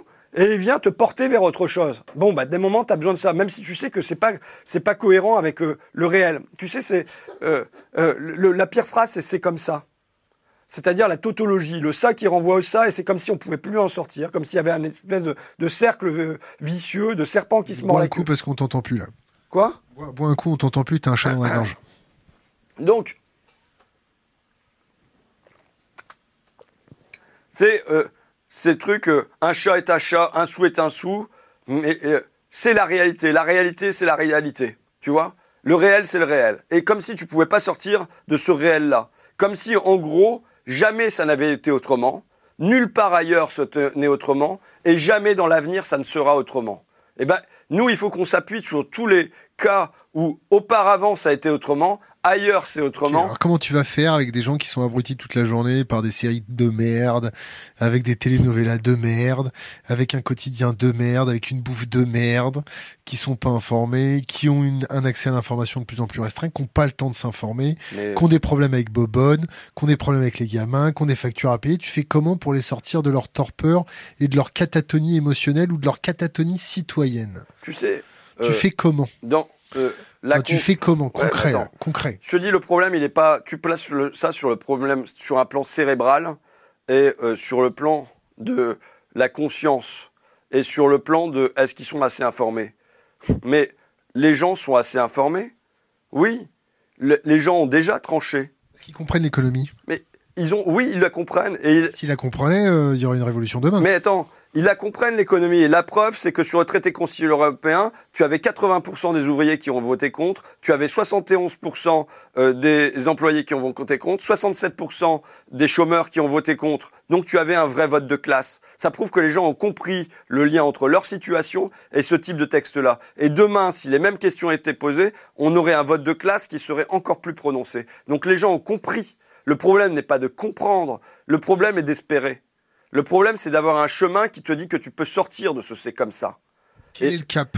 Ben, il n'est pas évident à tracer. C'est euh, comme il n'est pas évident à tracer. De, de... C'est une, c'est un tel nouveau monde à inventer que tu, tu oui, moi je, je suis plus doué pour le petit pas, tu vois, et de faire que moi déjà, il y a des gens qui aient confiance en, en ma parole, euh, qui aient confiance dans euh, ce que je porte. Euh, je suis plus l'homme des petits pas que l'homme du grand horizon, et peut-être que c'est avec Frédéric Lordon qu'il faut voir quel est le, le grand cap. Moi, je pense qu'aujourd'hui... On a touché tes limites, là ? Hein ? On a touché tes limites ? Ben, je veux dire, c'est pas mes limites, tu touches l'une de mes limites, mais mes autres limites sont nombreuses, et tu as par exemple pu le voir sur la politique internationale. Et je ne me considère pas comme quelqu'un d'intelligent, tu vois. Je me considère... Opératif, tu es. Ça veut dire quoi ? C'est-à-dire que tu fais. Peut-être, ouais. Bon, je pense qu'avant de faire, il faut quand même avoir pensé un petit peu ce que tu vas faire. Mais, euh, mais, euh, mais en effet, j'essaye de faire. Le glyphosate, t'étais où ? Le glyphosate, j'étais où ? J'étais dans ma chambre, je pense. Hein. J'étais dans ma chambre à l'Assemblée nationale. Euh, alors, sur le glyphosate, je n'étais pas sur les bancs des Insoumis quand a été voté le, euh, la, l'amendement, il me semble deux cent vingt ou quelque chose comme ça, mais enfin bon, euh, sur le glyphosate. Euh, maintenant, moi, j'ai siégé... sur ce texte de loi sur l'agriculture, du mercredi, du mardi, de, ça doit être de neuf heures trente du matin jusqu'à une heure trente du matin, mardi, mercredi, jeudi, vendredi, samedi, dimanche. Dimanche soir, je suis allé fêter la fête des mères à ma mère, à Amiens. Le lundi, je me suis mis en repos et j'y suis retourné le mardi. Donc voilà, tu vois, la question pour moi, elle n'est pas euh, celle-là. Elle est comment ça se fait qu'on organise les débats de cette manière-là ? Comment ça se fait qu'on organise les débats de neuf heures trente du matin jusqu'à une heure du matin et week-end compris ? Comment ça se fait que le président de régie fait deux choses ? Il décide de, de nous faire siéger le week-end constamment, comme la loi Asile et Immigration, hein, qui a été votée un dimanche soir. Est-ce que tu crois que c'est normal qu'on vote des textes aussi importants que ceux-là un dimanche soir ? Ou en plein mois d'août. Euh, voilà, qu'on soit pour ou qu'on soit contre, tu vois ? C'est fait à dessein ? Évidemment. Oui. C'est une grave accusation. Mais non, mais attends, j'accuse de régie, j'ai aucun problème à accuser de régie. Euh, pourquoi ? Parce qu'il y a un cordon ombilical qui n'est pas tranché entre l'exécutif et le législatif. Aujourd'hui, le Parlement est une chambre d'enregistrement des désirs du président, avec François de Rugy comme surveillant. Tu vois ? Et donc, c'est le complice quotidien des désirs du gouvernement. Évidemment, qu'il, sur un projet de loi comme l'agriculture, il doit bloquer deux semaines pour qu'on ait le temps d'étudier ça euh, du lundi au vendredi, comme des gens normaux, euh, dans la journée, que, tu vois, et qu'on n'aille pas siéger. Ça s'est terminé à trois heures du matin, dans la nuit mardi à mercredi. Et là, j'y étais, tu vois. Et à la fin, normalement, il devait y avoir des prises de position, des positions de vote des députés sur le texte. Et la présidente a décidé de zapper les positions de vote des députés pour pouvoir terminer euh, à l'heure. Moi qui ai pris la parole, on m'a accusé de euh, produire du mal-être chez les salariés de l'Assemblée nationale. Bon, j'ai discuté avec les salariés de l'Assemblée nationale pour leur dire, est-ce que vous considérez que je fais votre malheur ? Mais bon, ils m'ont regardé en disant, non, c'est pas ça le problème, quoi. Mais par contre, ça fait onze jours qu'on est là. Ça fait onze jours qu'on est là du matin au soir, qu'on, qu'on, voilà, qu'on a des conditions de travail qui sont extrêmement dures. Ils sont payés combien ? Oui, tu sais. Euh, et je dirais pareil pour un certain nombre d'autres professions. Je, euh, on peut revoir les payes des gens. Et tu sais que j'ai revu la mienne, d'accord ? Mais euh, le fait d'être bien payé, ça n'empêche pas que très bien payé, ces gens-là. Ouais, mais ça n'empêche pas que tu dois être traité correctement. Tu peux revoir les payes, mais c'est pas une raison pour mener les gens au burn-out, c'est pas une raison pour mener les gens à l'épuisement, c'est pas une raison pour traiter les gens comme de la merde. C'est pas parce que les gens sont bien payés que ils doivent être maltraités, tu vois. Et, et, je, et évidemment, c'est pas parce que les gens sont euh, sont mal payés qu'ils doivent qu'ils va, qu'ils doivent être maltraités non plus, parce que le système il maltraite tout le monde, tu vois. Il fait pas trop de distinction euh, euh, entre les deux. Mais donc voilà. Donc là, la question c'est Euh, aujourd'hui, c'est couper le, le cordon ombilical entre le, le, le, l'exécutif et le législatif. Et or, euh, on a un président de l'Assemblée nationale qui fait tout, au contraire, pour que l'Assemblée nationale ne soit pas un lieu vivant, évidemment. Il arrive, on est à, il est une heure moins dix. Je n'y suis pas avant, hein. Tu vois, j'ai pas nié que je, je, je n'étais pas là avant. J'ai fait, ma, j'ai pris mon lundi. C'est scandaleux. Copains la, tes copains de la France insoumise, ils faisaient quoi ? Ben, tu sais, on nous demande d'être en mission, on nous demande d'être en commission. Euh, tu vois, on nous demande, on est dix-sept, on nous demande d'être partout, on nous demande d'être en, circonscri- en circonscription aussi. Donc voilà. Euh, tu, en plus, tu vois, il peut y avoir une lassitude. Si ça a été fait exprès pour euh, laisser le glyphosate. Mais oui, enfin, c'est évident que. Quand François de Rugy voit arriver le truc sur le glyphosate et qu'il est une heure du matin, normalement, on lève la séance à une heure du matin. Est-ce que l'Assemblée nationale est sous l'emprise de lobby ? Moins que l'Élysée. Mais oui, de toute façon, c'est même pas des lobbies à l'Élysée. C'est leur pantin. Tu vois ? Et tu regardes le parcours d'Emmanuel Macron. On va voir une loi sur les fake news. C'est une vraie rigolade. Tu veux réguler ce qui se passe dans les médias ? Et ce que tu fais, c'est une loi sur les fake news ? Bon, il lui est venu euh, ce caprice, donc euh, en plus, il faut voir comment ça marche, tu vois. Il veut pas faire une proposition, de, une, un projet de loi, parce que s'il fait un projet de loi, il faut faire une étude d'impact. S'il fait une étude d'impact, ça, ça repousse le, la, la, le, le projet de quatre ou six mois, donc ça sera pas valable pour les élections européennes. Et il veut que ça soit fait pour lui, pour les élections européennes. Donc, il, f- il trouve un député qui, tiens, a l'idée concomitante, en même temps que le président de la République, de, d'une loi sur les fake news. Tu vois, il trouve un pantin pour lui porter euh, son projet, un ventriloque, c'est un numéro de ventriloquie. Donc voilà comment ça comment ça se passe. Mais je veux dire, tu veux réguler les médias en France et euh, ce que le seul truc que tu trouves à faire, c'est les fake news. Je veux dire, regardons les relations de de, euh, de d'Emmanuel Macron et de Lagardère. Bah oui, regarde ce, ce qu'a fait Emmanuel Macron et Laga, avec Lagardère. Qu'est-ce qu'il a fait ? Il est chez Rothschild. Quand il est chez Rothschild, il s'occupe du groupe de presse d'Arnaud Lagardère. Il revend un certain nombre de magazines. Il fait, il fait gagner du pognon à Lagardère, tu vois. Ensuite, il passe à l'Élysée. Déjà, il était arrivé, c'est déjà du pantouflage dans un sens. Il repart pantoufler dans l'autre sens. Il devient euh, conseiller économique euh, de, euh, de euh, François Hollande. Qu'est-ce qu'il fait là ? Il gère les affaires de Lagardère sur le côté Airbus. tu vois, sortie à Lagardère de Airbus. C'est un truc qui va rapporter un, un paquet de pognon colossal à Lagardère, tu vois. Son client dans, euh, d'avant, il le sert à l'intérieur de l'Élysée. Normalement, ça, ça devrait péter à la tête de tout le monde. Et c'est ce mec-là qui nous a fait une loi sur la moralisation de la vie publique, tu vois. Donc, non, mais attends, c'est incroyable. Bon, et donc, euh, et troisième point, il est candidat à la présidentielle. Regarde la presse Lagardère. Regarde le nombre de une du J D D. Regarde comment il a été servi. Bon, bah, c'est tout. Et si tu veux faire une loi sur l'information, tu l'as fait, mais tu t'attaques au problème. Regarde, il y a une une, je l'ai pas amené, c'est dommage, mais enfin, il y a une une de euh, du Parisien sur Bompard, euh, donc euh, le P D G de Carrefour, l'homme qui va révolutionner la grande distribution. Tu vois, au moment où Bompard annonce deux mille quatre cents licenciements chez Carrefour, moi j'ai des tas de petits magasins chez moi qui ferment, tu vois. À la fois des gens qui n'auront plus de quoi s'acheter de la bouffe dans leur Carrefour City machin à côté de chez eux, et en même temps des salariés qui sont virés. Tu as des tas de caissières qui vont être virées. À ce moment-là, le titre du Parisien, c'est l'homme qui va révolutionner la grande distribution. Tu te rends compte? Pourquoi? C'est beau. Et pourquoi?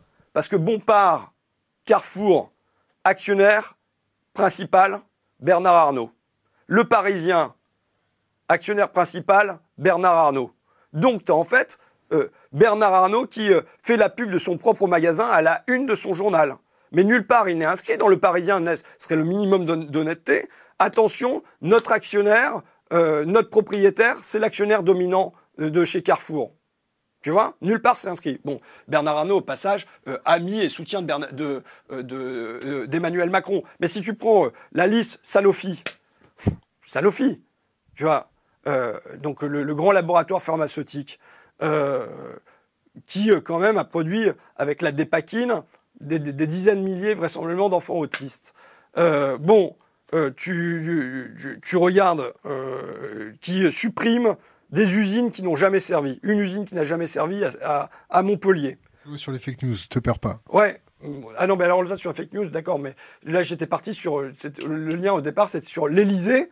Euh, comme, euh, comme lieu, en fait, c'est même pas les lobbies. Tu sais, les lobbies, c'est un terme qu'il faudra ne plus employer, je t'expliquerai pourquoi après. Mais Sanofi, euh, donc, euh, euh, dépa... scandale de la Dépakine, euh, suppré... destruction d'une usine et de milliers d'emplois, mais destruction de la recherche. Ça veut dire que là, on n'est pas seulement sur un problème social, on est sur un problème sanitaire. Prise de contrôle par les actionnaires. Politique de cash à fond. Donc, destruction d'un outil sanitaire par euh, le, le, le, le pressage euh, des actionnaires. Bon, euh, on pose la question là-dessus à euh, Édouard Philippe dans l'hémicycle. Il nous répond, on ne peut pas critiquer une grande entreprise française. On pose, Castaner avait été quelques jours plus tôt sur le site de Sanofi. On ne peut pas t- critiquer une grande entreprise qui, qui réussit. Et de la même manière, Édouard Philippe était allé voir Weinberg, le P D G de Sanofi, sur l'un de ses sites.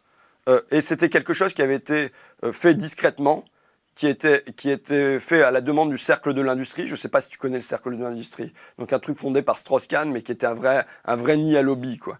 Euh, et donc, euh, euh, et, on n'en tient informé ni les syndicats, euh, ni les Français, ni les salariés, ni les médias. Personne n'est au courant de la visite d'Édouard Philippe, tu vois. Et...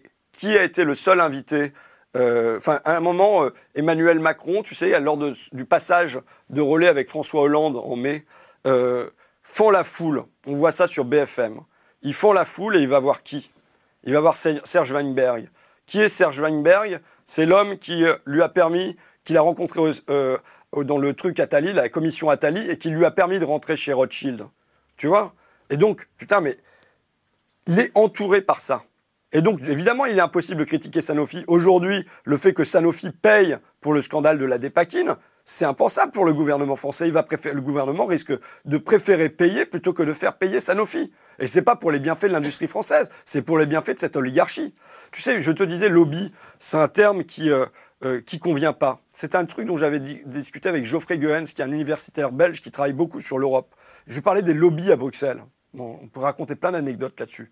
Mais il me dit non, c'est vraiment une mauvaise manière de voir les choses parce que ça suppose qu'il y ait deux choses séparées. Que euh, y ait d'un côté les parlementaires et la Commission européenne, et qu'il y ait d'un côté, de l'autre côté les lobbies qui font pression sur eux.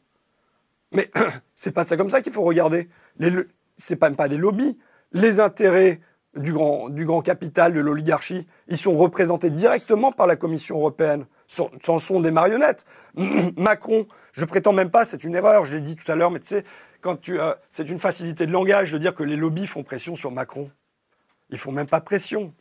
Il en est pénétré. Il est, il est pénétré du fait que faire le bien des plus riches dans le pays, c'est faire le bien du pays. Il voit euh, la société française à travers cette classe qui est la sienne, celle qu'il rencontre tous les jours, ses, ses visiteurs du soir. Il est baigné là-dedans. Tu vois, euh, je me baladais dans ma circonscription euh, au moment où il a décidé de faire l'exit tax. Je rencontrais une association de demandeurs d'emploi qui aidait à faire de la mobilité, euh, qui va être supprimée. Euh, un étudiant qui ne pourra p- pas poursuivre ses études, et ainsi de suite. Et paf, à ce moment-là où je fais ces rencontres-là, il fait l'exit tax. Près d'un milliard d'euros, huit cents à neuf cents millions d'euros. Pourquoi ? Parce que les gens qui rencontrent quotidiennement, c'est des gens qui sont cons- cons- confrontés à cette grave difficulté de devoir payer cette taxe. Mais c'est pas euh, les gens euh, que j'ai rencontrés dans mon coin, les demandeurs d'emploi. Le jour où il ira les rencontrer, eux, ça fera les images, ça fera les photos et puis tout ça, mais ça n'arrivera qu'une fois. Bon, pourquoi la loi sur les fake news euh, avant les élections européennes ? Parce que ses copains veulent de l'Union européenne à gogo, parce qu'ils ont peur que les médias russes influencent la politique euh, intérieure contre l'Union européenne. Pourquoi ? Moi, je crois. Les médias russes ou américains. Ouais, hein. Mais moi, je crois que foncièrement, tu vois, je vais te dire, moi, je disais tout à l'heure, merci Mark Zuckerberg. Euh, je veux dire que je n'existerai pas aujourd'hui comme figure. Je me permets de penser que je suis une, une petite figure de la vie politique française. Euh, je n'existerais pas aujourd'hui comme figure si je devais compter sur les médias euh, dominants. Euh, tu vois, par exemple, cette, cette nuit, là, le, le, le gros scandale, c'est que ma short- chemise est sortie du pantalon. Et j'étais, par exemple, la première fois que ma chemise est sortie du pantalon et que ça fait euh, des ravages euh, sur, dans les grands médias, c'était la nuit où j'avais dénoncé ça dans la moralisation de la vie publique, sur Macron, sur Lagardère, sur Sanofi, et j'y avais été franco. Et je m'étais pris euh, euh, des, des, des gens dans l'hémicycle qui, m'a dit, on, qui me disaient « on n'a jamais parlé d'un président comme ça ». Et je sentais que, c'était, euh, que ça bougeait, que c'était, tu vois, que c'était heurtant. Moi, je ne savais pas si je devais le faire, mais enfin, on était dans un instant, un instant intense. Et le seul truc qui était ressorti de cette nuit-là dans les médias, c'est Ruffin à sa chemise sortie du pantalon. Merde. Technique classique. Ouais, mais tu vois, euh, et heureusement... Il n'y a pas que ça, tu vois, mais un autre truc, c'est une fois, je parle, de, je vais parler, je pose une question au gouvernement sur la Dépakine, réponse scandaleuse d'Edouard Philippe, et pour une fois, je me dis, tiens, je vais me faire la salle des quatre colonnes. Tu sais, là où il y a tous les journalistes qui grouillent. Je déteste ce truc-là. Grouille, ouais. Comme de la vermine. D'a- d'habitude, j'y vais pas, mais bon, là, je me dis, je veux le porter, j'y vais. J'arrive, c'est, qu'est-ce que vous pensez du drapeau de l'Union européenne ? Putain, bon, tu vois, je, tu cherches à porter un truc qui te tient à cœur et tout ça, et heureusement, il y a Internet. Heureusement, il y a Internet. Et du coup, bah, tu parviens à contourner ça, tu, tu, tu montres qu'en fait, il y a un paquet de gens qui sont intéressés par autre chose que les querelles euh, à deux balles, euh, et, euh, et, et du coup, les médias, ensuite, vont s'en emparer éventuellement, mais seulement après. Donc, moi, je crois qu'en fait, au fond, le réflexe contre les fake news, euh, enfin, sur, chez Macron, est un réflexe de grande méfiance à l'égard de, des canaux qu'il ne contrôle pas. C'est de la peur. En tout cas, tu vois, on parlait du traité constitutionnel européen. Il est évident qu'à l'époque, les médias faisaient campagne pour le oui. Mais aujourd'hui, il y a des canaux souterrains de diffusion de l'information. Et ça, ils les contrôlent bien moins. Et je pense que là, euh, il y a des lieux d'expression, il y a des terrains pour faire passer des idées divergentes et ainsi de suite. Vous en êtes un ? Lesquelles ? Bah, des, des idées divergentes. Bon, bah, tu vois, ce que, tout ce que je viens de te raconter là, ce que vous faites, ce que vous faites sans doute chaque semaine, là, il y a des, il y a, les idées peuvent passer par ce biais-là. Les, l'idée que on, on doit sortir de la croissance. Je veux dire, c'est un mythe. Moi, je suis accroissant. Je suis même pas décroissant, tu vois. Je suis accroissant. Mais il faut en finir avec la croissance. Il faut en finir avec l'espérance de croissance et de croire que euh, c'est la croissance qui va nous conduire euh, à améliorer nos vies. Je l'ai dit tout à l'heure, c'est pas vrai. Ça te fait pas faire des cauchemars quand tu dis ça ? Parce que je te donne un, un exemple. Nos marchés financiers sont basés sur une fonction exponentielle. Notre dette est basée sur une fonction exponentielle. Si tu commences à vouloir faire de la décroissance, les marchés financiers vont convulser. Bon, tu sais, moi, j'ai déjà fait euh, tout, un, un, tout un bouquin euh, qui euh, rappelle dans l'histoire les solutions à, à la dette. Donc il peut y avoir l'inflation comme solution à la dette, qui est la plus récente qu'on ait utilisée, mais il peut y avoir un certain nombre de solutions. C'est... La déflation et la stagflation. Et non, non, mais il y en a d'autres, tu vois, c'est simplement ne plus payer. Euh, c'est de mettre ceux auprès de qui on a des dettes en prison. Colbert l'avait fait, tu vois. Donc il y a un, un certain nombre de, de, de, de décisions qui peuvent être prises sur le terrain de la dette. Tu vas mettre les Chinois en prison ? Hein ? Tu vas mettre les bon, Chinois en prison ? De toute façon, eh ben, écoute, ne payons plus. Si, si vraiment la dette, elle est auprès des Chinois, ne, paye, ne payons plus notre dette et puis ça ira, tu vois. Tes chaussures, c'est made in China. Tes chaussettes, c'est made in China. Ouais. Ton jean, c'est made in China. Ouais, ouais, ouais, d'accord. Et alors ? Tu vois, bon, et alors ? je, je veux dire, on est, on est en permanence placé. On est dans un bain capitaliste.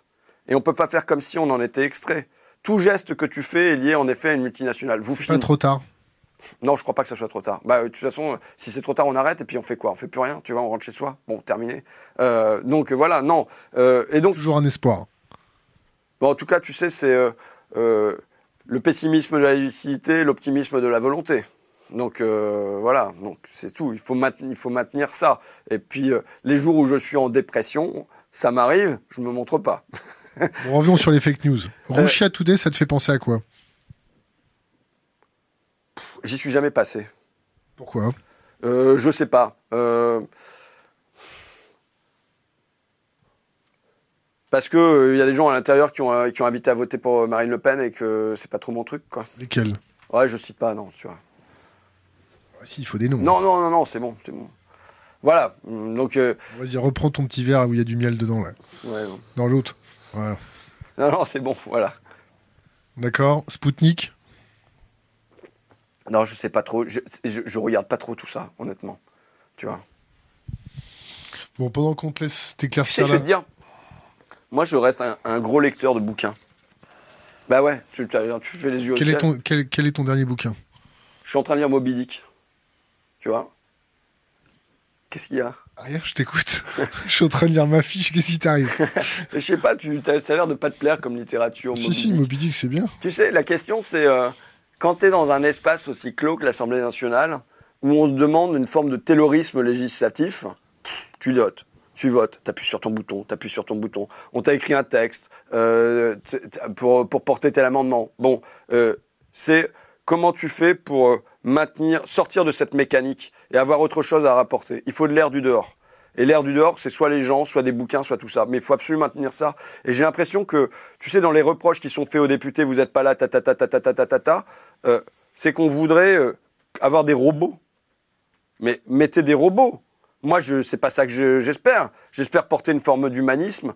Euh, j'espère porter euh, des valeurs. J'espère trouver des, des moyens d'expression. Mais ça, ça demande à respirer.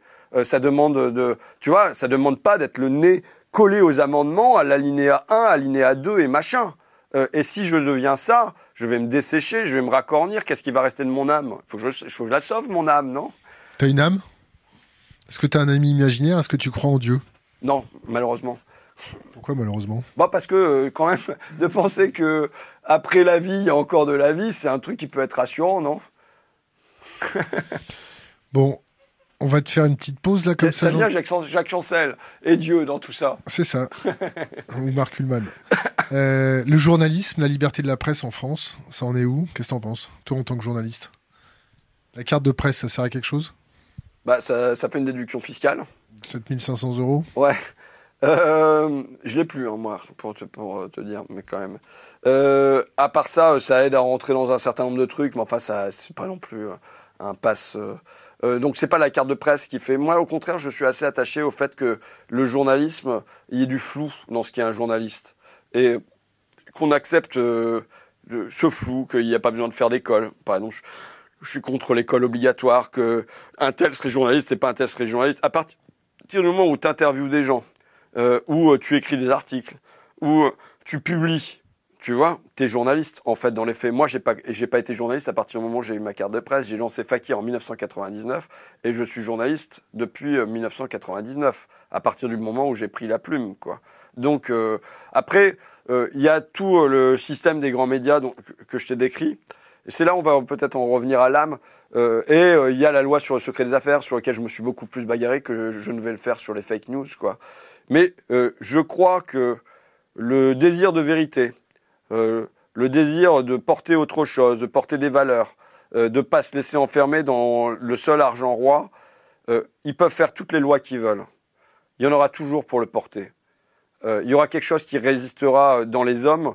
Et, tu sais, quand je vois le parcours de Denis Robert, par exemple, euh, les quatre-vingt-dix-sept ou quatre-vingt-treize procès qui s'est payé à peu près tout, dans tous les coins d'Europe et en tout cas partout en France, le tour des tribunaux euh, qu'il a eu à faire, tous les huissiers euh, qui sont passés chez lui, les menaces sur lui, sur sa famille et tout ça. Euh, c'est pas une loi de plus type secret des affaires qui fait qu'il aurait canné. Il avait une vérité à porter et il l'a portée. Et il l'aurait, il l'aurait porté dans toutes conditions. Donc moi, je crois que, quoi qu'il fasse, il y aura quelque chose qui résistera en l'homme. Maintenant, le problème, c'est que du coup, les porteurs de vérité doivent devenir des héros, quoi. Et c'est ça le problème. C'est que euh, on, euh, il faudrait qu'on puisse faire son travail normalement, d'information. Tu vois, moi, je trouve remarquable ce que fait Élise Lucet, hein. Je suis vraiment un, un amoureux d'Élise Lucet, quoi. Euh, ces magazines... T'a, elle t'a radicalisé ? Euh, non, je pense pas qu'elle avait besoin. Pourquoi ? tu, sais, tu sais, je pense pas qu'elle avait besoin. C'est elle qui s'est quand même radicalisée dans son parcours, qui est quand même très intéressant, quoi. Donc, euh, donc voilà. La liberté de la presse. Bah, tu, quand tu regardes les, les, les magazines d'Élise Lucet, moi j'avais fait, un, j'avais porté un amendement pendant le secret des affaires, qui était l'obligation pour les, les, les grandes entreprises d'ouvrir leurs euh, portes et l'obligation pour les dirigeants d'entreprises de répondre. C'est-à-dire que c'est comme si tu avais aujourd'hui des, des firmes, enfin des, des, un pouvoir qui était absolument colossal et dont le rendu qu'ils avaient à faire aux citoyens, aux consommateurs et tout ça était quasiment nul. Un homme politique, on lui demande des comptes en permanence. Et soit, tu vois, euh, un... un, un Un, un fonctionnaire, on peut, on peut lui demander des comptes dans, sur les décisions qu'il a prises. Qui ? Qui ? euh, tu peux... Il n'est pas promu quand il fait des conneries ? Il peut. C'est, je ne dis pas que le système soit parfait, mais je pense qu'on peut aller l'emmerder. Je pense que les médias sont autorisés à aller l'emmerder, comparé au pouvoir dont, dont il... Par exemple, la nana qui a bloqué Rouchatoudet devant l'Elysée euh, avant-hier. Là. La nana. Ouais, ouais, la, la, la, la, la responsable de la communication de l'Elysée qui a bloqué du, le journaliste R T qui avait sa carte de presse. Est-ce qu'il faut aller attraper son nom et, et, et l'allumer en place publique ? La nana qui a été envoyée pour faire ça ?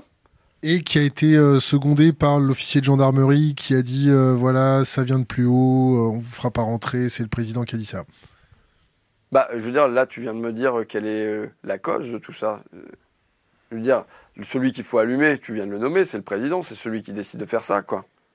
Non ? Qui ne respecte pas la carte de presse ? Bah, qui, qui fait de la discrimination envers des journalistes ? Bah oui, c'est évident. C'est évident que c'est, si, si la cause... Est-ce qu'il ne faut pas taper le fonctionnaire qui est le pouce-bouton ? Par exemple, le mec qui conduisait le train, qui était de la S N C F et qui a conduit des juifs dans des camps. Ouais, tu sais, en l'occurrence, euh, je trouve que c'est un exemple malvenu quand on sait que les plus gros noyaux de résistants ont été dans la S N C F. Tu vois, bon, faut quand même rappeler ça au moment où l'entreprise ferroviaire est attaquée. Euh, mais... Euh, euh... Tu sais, par exemple... Est-ce que le devoir de retrait chez les fonctionnaires est un peu oublié ? Bah, il faudrait qu'ils puissent s'exercer. Maintenant, c'est comment tu fais pour, pour à garantir un statut aux lanceurs d'alerte, tu vois ? Et euh, admettons, tu vois, dans le truc, tout le truc secret des affaires, moi, je disais, si vous voulez faire le secret des affaires, d'abord, on va le restreindre, parce que là, en fait, le, votre secret des affaires, c'est pas que sur le secret industriel et commerciaux, c'est à peu près sur tout. C'est-à-dire que si tu sors la fiche de paye d'un dirigeant, on peut constra- con- consister, considérer que c'est une atteinte au secret des affaires. Si on sort un document comme quoi il va y avoir euh, un plan de licenciement euh, dans la semaine prochaine, c'est une atteinte au secret des affaires. À peu près tout peut rentrer dans le secret des affaires aujourd'hui. Mais par ailleurs, moi, j'étais pour construire un deuxième volet, qui sont un volet positif pour contrebalancer. Vous, vous assurez ça aux multinationales ? Très bien, eh bien alors rajoutons ça et assurons ça à la société civile, assurons ça aux journalistes. Assurons par exemple de pouvoir accéder à tous les rapports de l'inspection du travail, de la direction de l'environnement quand elle va chez Lactalis. Rendez ça public, rendez-le public, faites-le mettre automatiquement sur les sites internet.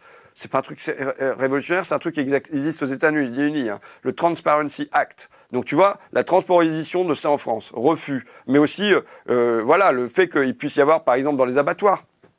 Moi, je suis pour que dans les abattoirs, il n'y ait pas forcément de vidéosurveillance, mais qu'il y ait un libre accès euh, des O N G et euh, des journalistes aux abattoirs. Mais euh, plus généralement aux entreprises. Moi, j'étais journaliste local pendant dix ans, que à Amiens et dans la Somme. La principale entreprise privée, c'était Goodyear, tu vois. C'était le plus gros truc de, de toute la Picardie. Eh bien, en dix ans, je n'ai jamais pu accéder à l'usine Goodyear. Le seul truc où je pouvais aller, c'était le local syndical, où tu as des néons qui clignotent, et puis t'as, tu bois un café euh, sur une table en formica, tu vois, et c'est tout ce, tout ce que j'ai vu. Et ce qu'on me décrivait de l'usine, avec les mecs qui galèrent sur le bamburi, qui en sortent la gueule noire, les odeurs, je, on n'a pu que me le raconter, en, on a, en aucun cas je n'ai pu y accéder, je n'ai pu le voir, je n'ai pu le sentir moi-même. Eh bien, je pense que c'est un souci démocratique. Et donc, il faut faire ouvrir ça. Il faut qu'on puisse voir aussi comment les gens travaillent. Les associations qui infiltrent ce genre de, d'abattoir, est-ce que tu es pour, tu es contre ? Je suis absolument pour. Non, je suis pour. Maintenant, on ne résoudra pas le problème des, des abattoirs et euh, plus généralement euh, de l'élevage industriel par la seule somme de dénonciation. Euh, qu'on aille un coup dans un élevage en Bretagne, qu'on aille un coup euh, dans un abattoir dans le sud de la France. Vous leur donnez un statut de lanceur d'alerte ? Oui. Oui, oui, mais surtout, il faudrait qu'il y ait un statut pour les lanceurs d'alerte. Aujourd'hui, il n'y a rien quasiment, tu vois. Snowden, il faut lui accorder la, na- la, la nationalité, l'asile politique, il faut lui faire quoi ? J'y, j'y suis absolument favorable. Julian Assange, le regroupement familial, on en est où ? Moi, j'y suis favorable aussi. Voilà, je pense que je, Snowden et ainsi de suite, c'est des gens qu'il faudrait absolument défendre. Euh, et on se grandirait à le faire. Bon, quand... Pourquoi on ne le fait pas ? Bah parce qu'aujourd'hui... Euh... Parce qu'on a baissé notre culotte devant les États-Unis. Mais c'est une évidence absolue. Je fais l'avocat du diable encore. Non, mais, non, mais je veux dire, hein. On peut énoncer un certain nombre de truismes comme ça, mais quand tu vois euh, comment, au moment où on a appris qu'on était espionné euh, par euh, les États-Unis et que la réaction a été... Euh, on a fait semblant de s'émouvoir, et puis la semaine d'après, c'était oublié, t'as compris qu'on est des carpettes aujourd'hui. On n'a expulsé aucun diplomate américain ? Bah, parce qu'on a, mais parce qu'on n'a instauré aucun rapport de force avec les Américains sur ce côté-là. Peut-être qu'on ne peut pas ? Bah, moi, je suis de ceux qui croient qu'on peut, tu sais. Comment ? Il faut vouloir. Je veux dire, il faut vouloir. Bah, tu vois, tu dis Snowden, on l'accueille. Euh, quand t'imagines, c'est Snowden, qu'est-ce qui a été rapatrié ? euh, on, on a cru qu'il était dans un avion, on a fait contrôler le ciel. Tu te souviens plus de cette histoire-là ? Snowden. C'est, c'était Snowden. Bon, attends, ça... On a fait à, à, atterrir, je crois, le, le président péruvien ou bolivarien. Ouais. Ou non. Mais c'est un truc de dingo. Tu vois, on coupe des avions dans le ciel parce qu'on se dit le mec est peut-être dans l'avion et on est tellement complice des États-Unis alors qu'ils n'ont rien euh, sur ce cas-là. Je veux dire, ce mec a rendu service. Il a rendu service, tu vois. Donc, euh, c'est de, euh, on est des valets dans, dans ces cas-là. Et évidemment, je souhaite qu'on sorte... Euh, c'est pas mon grand truc, la politique internationale, on l'a compris. Mais enfin, euh, je souhaite qu'on ne soit pas des valets, quoi. Président bolivarien qu'on a fait atterrir. D'accord. Euh, on n'est pas des valets, euh, on sous-traite notre renseignement aux États-Unis. Euh, sans la N S A, euh, on ne peut pas faire de guerre contre le terrorisme. Qu'est-ce que tu penses du, du, du concept de, de guerre contre le terrorisme ?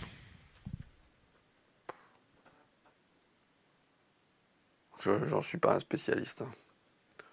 J'avais fait un... J'avais interviewé... Euh, oh merde, comment il s'appelle, un mec du Monde qui, qui avait publié un bouquin... Samuel Laurent, non, il publie pas le bouquin, lui. Non. Ah oh, merde, je me souviens plus du Monde des livres. Et euh, qui, euh, qui faisait une, une analyse de qui étaient les, les djihadistes. Bon, et, et le, le, à la racine de tout ça, de toute façon, euh, ça ne va pas résoudre les, les, les conséquences. Hein. Mais à la racine de tout ça, c'est quelle, quelle espérance tu remets. Je parlais de l'espérance pour euh, les classes populaires, euh, mais il y a aussi euh, l'espérance, quelle espérance tu remets dans les quartiers. Et si la seule espérance qu'on a apportée, c'est celle hyper matérialiste de consommer davantage, ça n'est plus une espérance. Et donc il faut qu'on ait, euh, qu'on porte un autre idéal, quoi. Et euh, euh, voilà, je vois combien euh, le, la, la quête d'idéal est complètement tordue. Donne-nous ton idéal.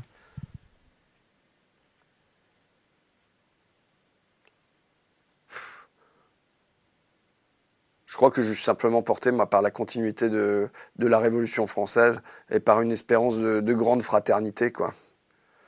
Déjà d'abolition des classes, d'abolition des classes, quoi. De, tu sais, le, la, la, le, en tout cas, c'est pas un idéal parce que je t'ai dit que j'étais pas très fort en ça et tu vois, je, j'en vois le, j'en vois l'absence aujourd'hui. Je sais pas si je l'ai euh, pour le, si j'ai quelque chose pour le remplir, mais en tout cas, la devise qui, pour, qui que je trouve la meilleure, c'est celle d'Hervé Kemp dans Comment les riches détruisent la planète et qui tient en quatre mots, c'est consommer moins, répartir mieux. Consommer moins, euh, c'est la nécessité écologiste et répartir mieux, c'est euh, l'urgence sociale. Et euh, je pense qu'une fois que tu as mis ces quatre mots-là ensemble, tu as la direction, en tout cas, dans laquelle moi, je souhaite aller. Donc, c'est très bien. Tu me lances sur le prochain sujet. La collapsologie, je ça te fait pas. penser à quelque ah, ça chose. Veut dire que on va, tout, va, tout va s'effondrer Euh... Il te reste un peu de miel, hein, si tu veux. Je ne sais pas si tout va s'effondrer. En tout cas, je sais qu'il faut être prêt euh, à, euh, à remplacer. Oui. Euh, ça veut dire qu'il y a des moments, il y a des fenêtres qui, d'opportunités qui s'ouvrent. Tu vois, soit on considère qu'il y a... Il y a euh, euh, les choses vont aller lentement et puis tout ça. Je pense qu'il peut y avoir... Euh, euh, parlons de la crise de deux mille neuf. On en a discuté avant au bistrot. Mais... Qui n'était pas un bistrot, d'ailleurs. Ah bon, c'est pas un bistrot, c'est quoi? C'est une cave à bière. Ouais, bon, c'est un genre de bistrot, quand même, non euh, Mais donc, euh, on, on, la, la, la crise de deux mille neuf, on a un moment où euh, le libéralisme chute. Et, et où les, les tenants de ce libéralisme vont en direct à la télévision pour se battre la coupe en disant « C'est scandaleux tout ce qu'on a fait, on n'aurait pas dû produire de l'endettement comme ça, vraiment la finance a pris le pas euh, sur l'existence des gens, on ne doit plus faire ça, et ainsi de suite. » Tu veux rajouter quelque chose? On a surtout un baril de pétrole qui flirte avec les cent quarante-sept dollars quatre-vingt-dix. Ouais, mais enfin bon, toujours est-il qu'ils viennent en direct pour dire ça. Et là, si tu veux, les manifs qui sont faites, des grosses manifs, hein, quand même. Il doit y avoir plus d'un million de personnes à cette époque-là. Je dis peut-être des conneries, il faut vérifier. Hein. Mais en tout cas, il y a trois grosses manifs d'affilée, euh, me semble-t-il, au printemps deux mille neuf. Et le, le, le thème de la manif, c'est « Nous ne payerons pas leur crise ». Ça veut dire qu'il n'y a rien. Ça veut dire qu'on n'a rien à proposer. Ça veut dire que le contre-projet, il n'est pas là pour être mis sur la table. Genre nationalisation du crédit. Tu vois ? Le Glass-Steagall Act aussi ? Par exemple. Mais tu vois, c'est une espèce de mesure minimale, le Glass-Steagall Act. Qui consiste à ? Qui consiste à la séparation des banques d'affaires des, et des banques euh, d'épargne, on va dire, des banques de, de dépôt. Euh, bon, mais c'est un espèce de truc minimum. Comment on est sorti de cette crise-là sans même euh, avoir notre euh, euh, ce, cette décision-là ? C'est inc- absolument incroyable. Mais de manière plus générale, quelle politique douanière on met ? Qu'est-ce qu'on fait face à la libre circulation des capitaux et des marchandises ? Il y a zéro réponse à ce moment-là, tu vois. Et résultat, qu'est-ce qui se passe ? Tel un sphinx qui renaît de ses cendres, eh ben, le, ce libéralisme s'est remis sur ses pieds. Jusque peut-être le prochain, la prochaine crise, le prochain effondrement.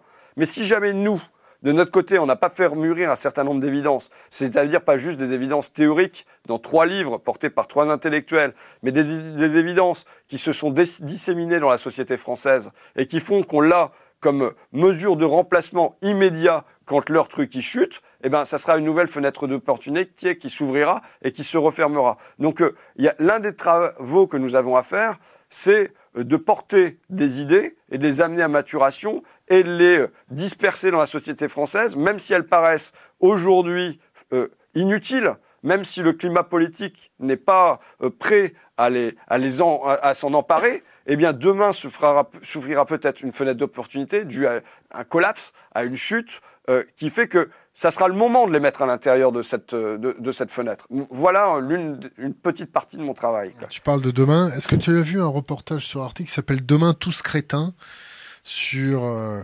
la, la proportion des perturbateurs endocriniens à ralentir la capacité cognitive des gens et surtout des nouveau-nés et...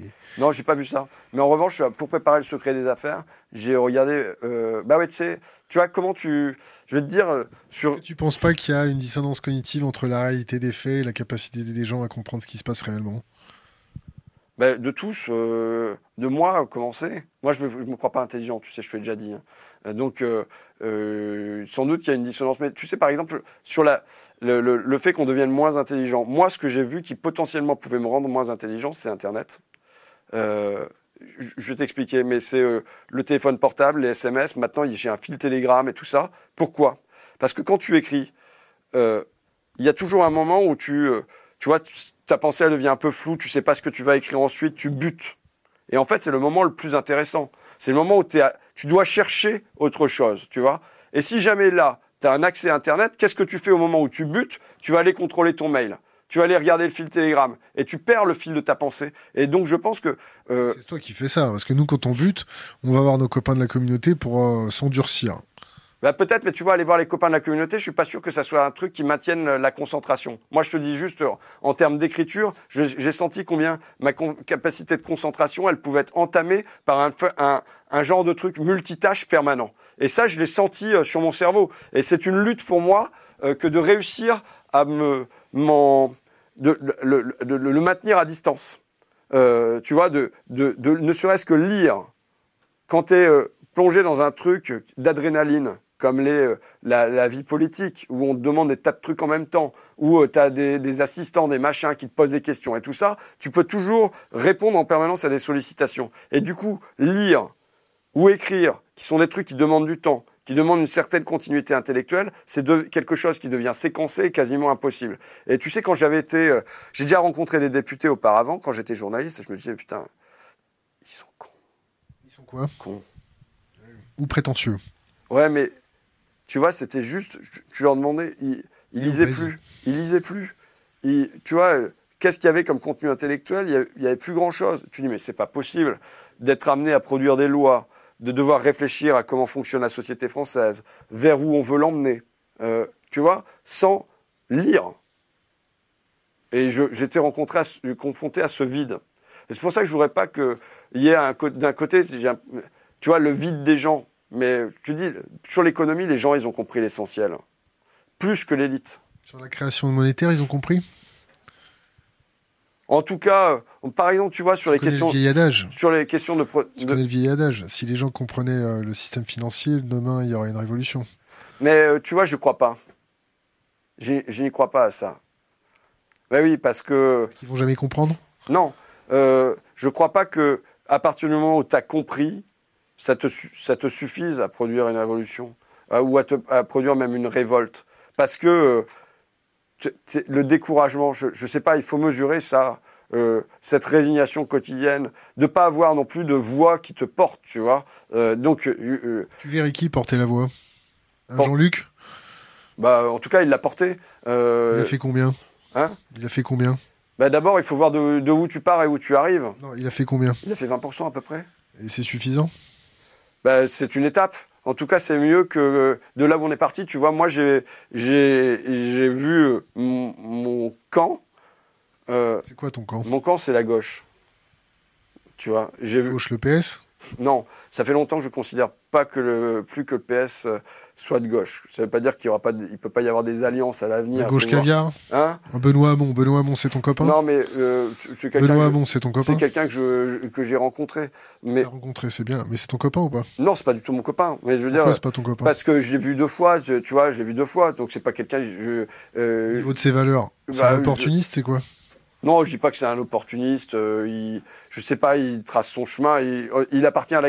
En tout cas, j'ai aucun doute sur le fait qu'il appartienne à la gauche. Tu vois, c'est pas grave. Mais euh, bon, et de toute façon, il faut, il faudra demain construire quelque chose où euh, on soit ensemble.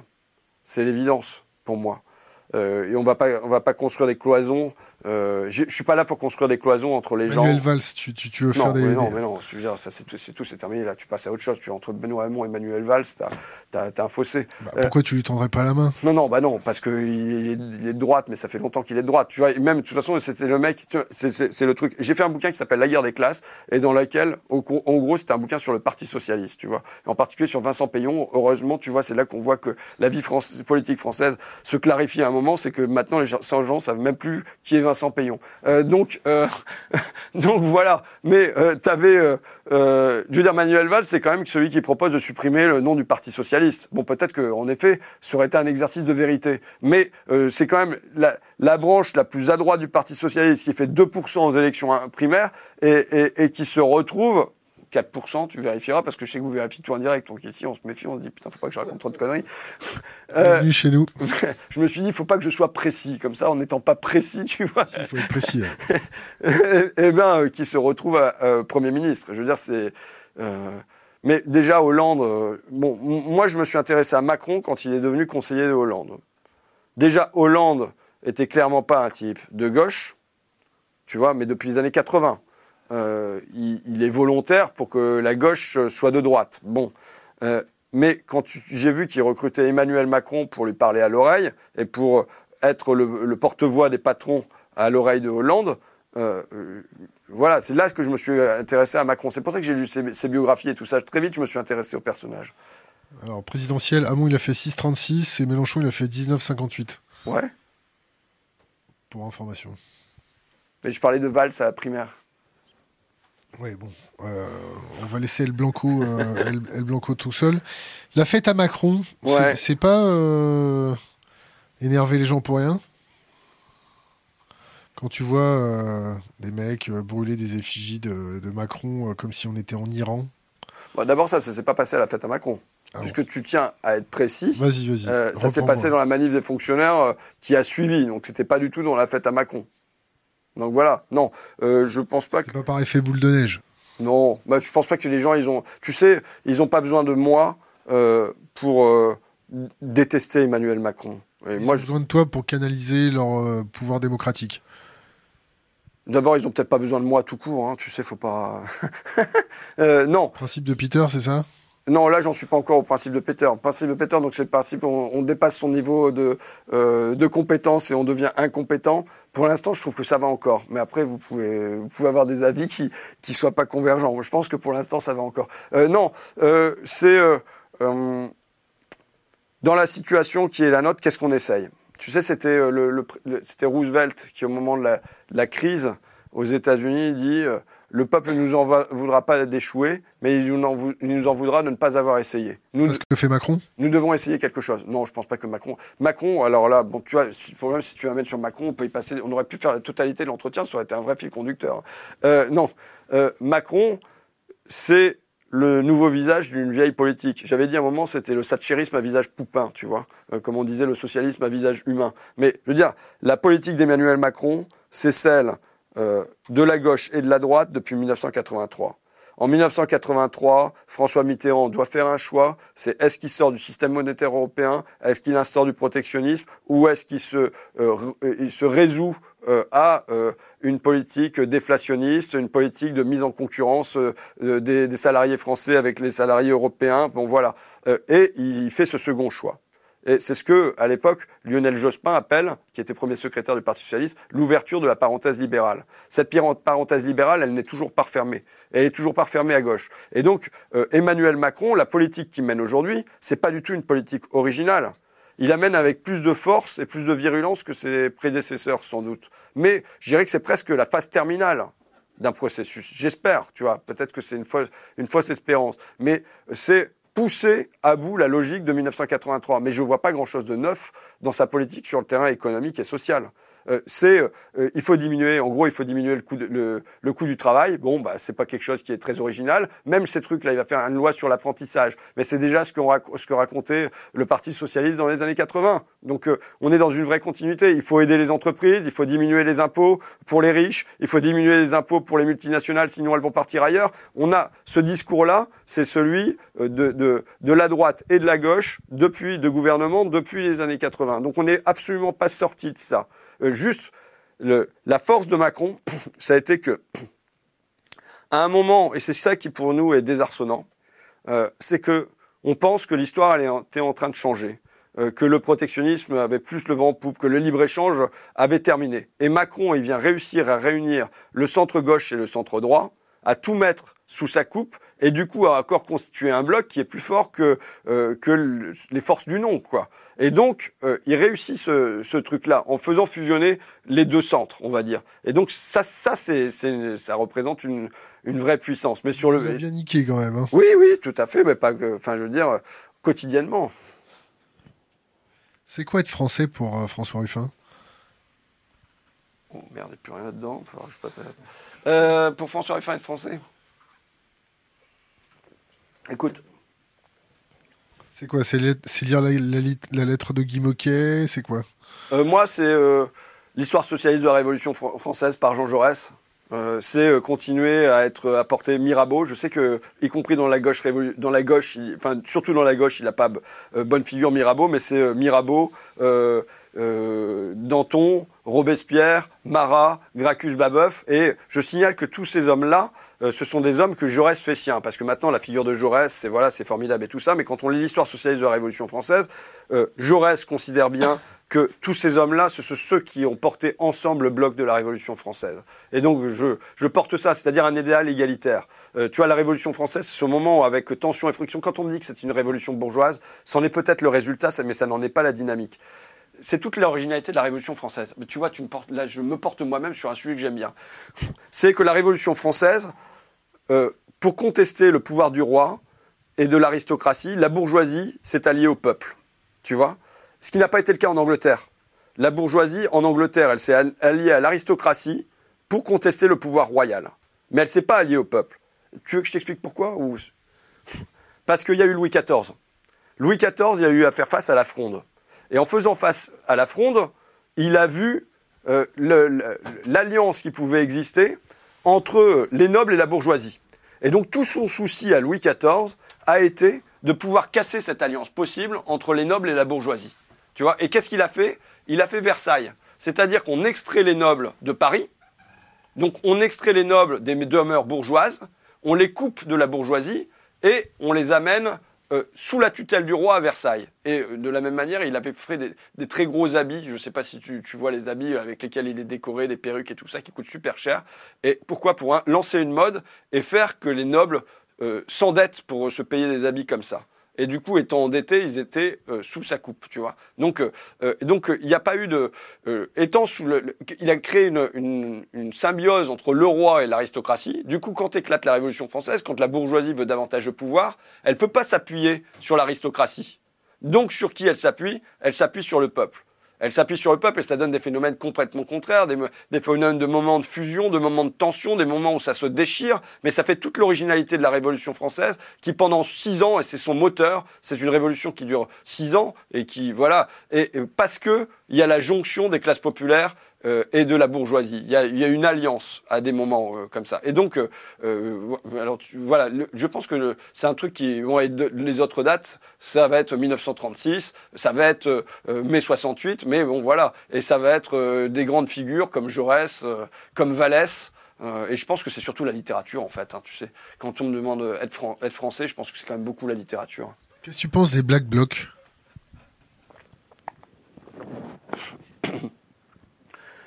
Tu vois, je me suis référé à Jaurès.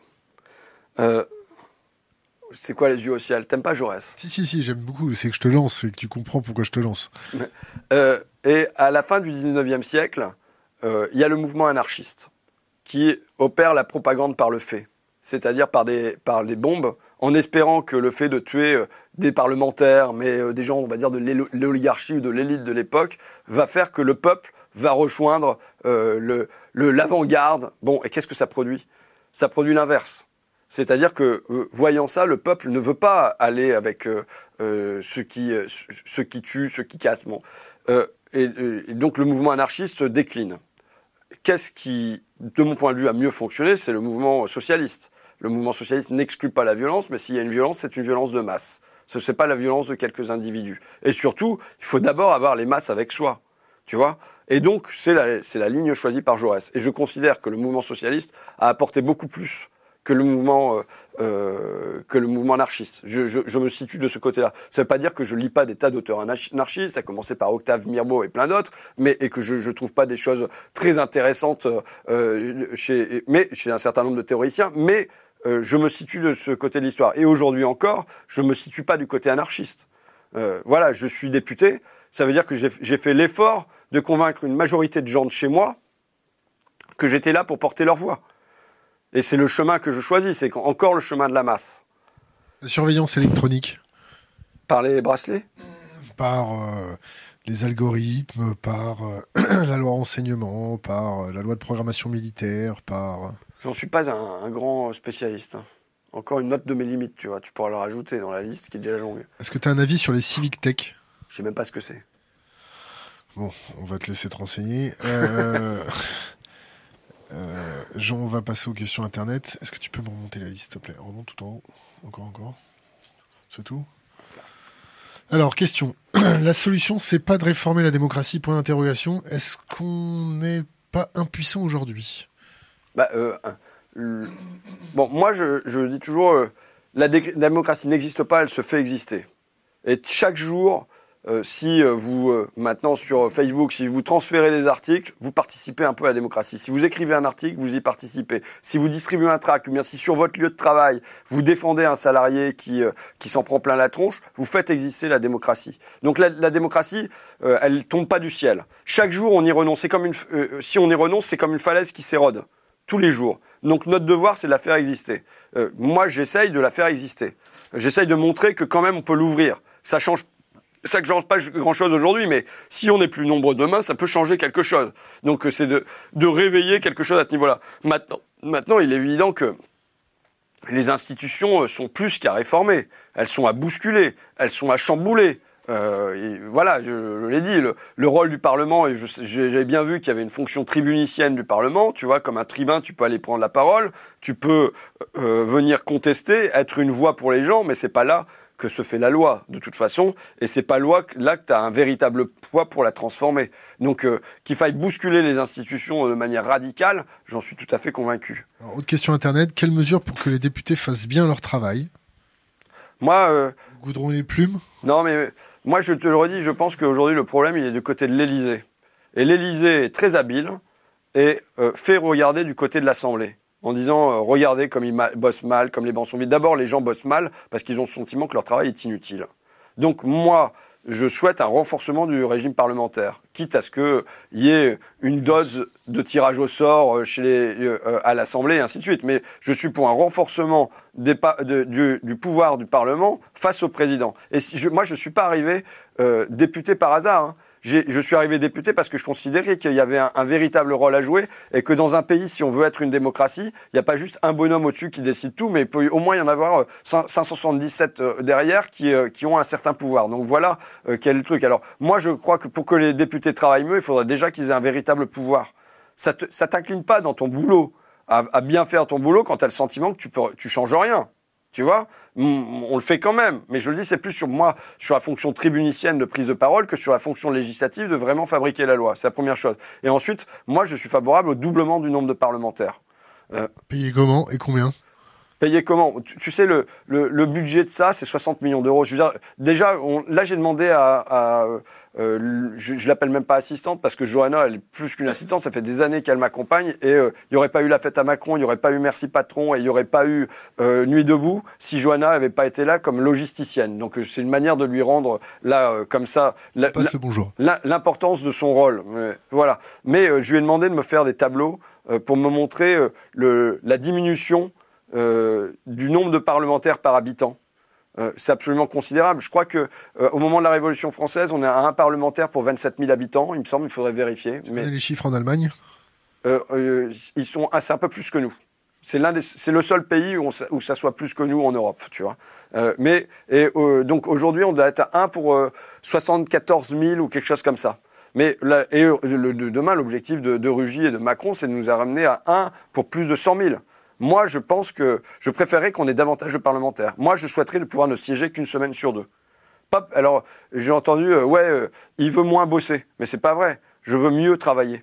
Je veux pouvoir avoir, aller rencontrer tranquillement les gens dans mon coin, passer une semaine dans l'hémicycle, ok, mais aussi aller passer une semaine au contact des gens, voir comment ils vivent, qu'est-ce qu'ils ressentent, comment ils, ils espèrent pouvoir transformer la situation, qu'est-ce qu'on pourrait faire, continuer à m'informer, si c'est sur l'agriculture, aller visiter des élevages, des abattoirs et tout ça, et pas seulement être le nez collé à des textes de loi. Donc je crois qu'il faut rendre du pouvoir au Parlement, ça nous donnera envie de bosser, et euh, d'autre part, je suis pour qu'on on double le nombre de parlementaires, par exemple. Et qu'on, moi, je souhaiterais que la, ma suppléante ait un véritable rôle, et euh, qu'on euh, puisse alterner une semaine sur deux, ou quelque chose comme ça.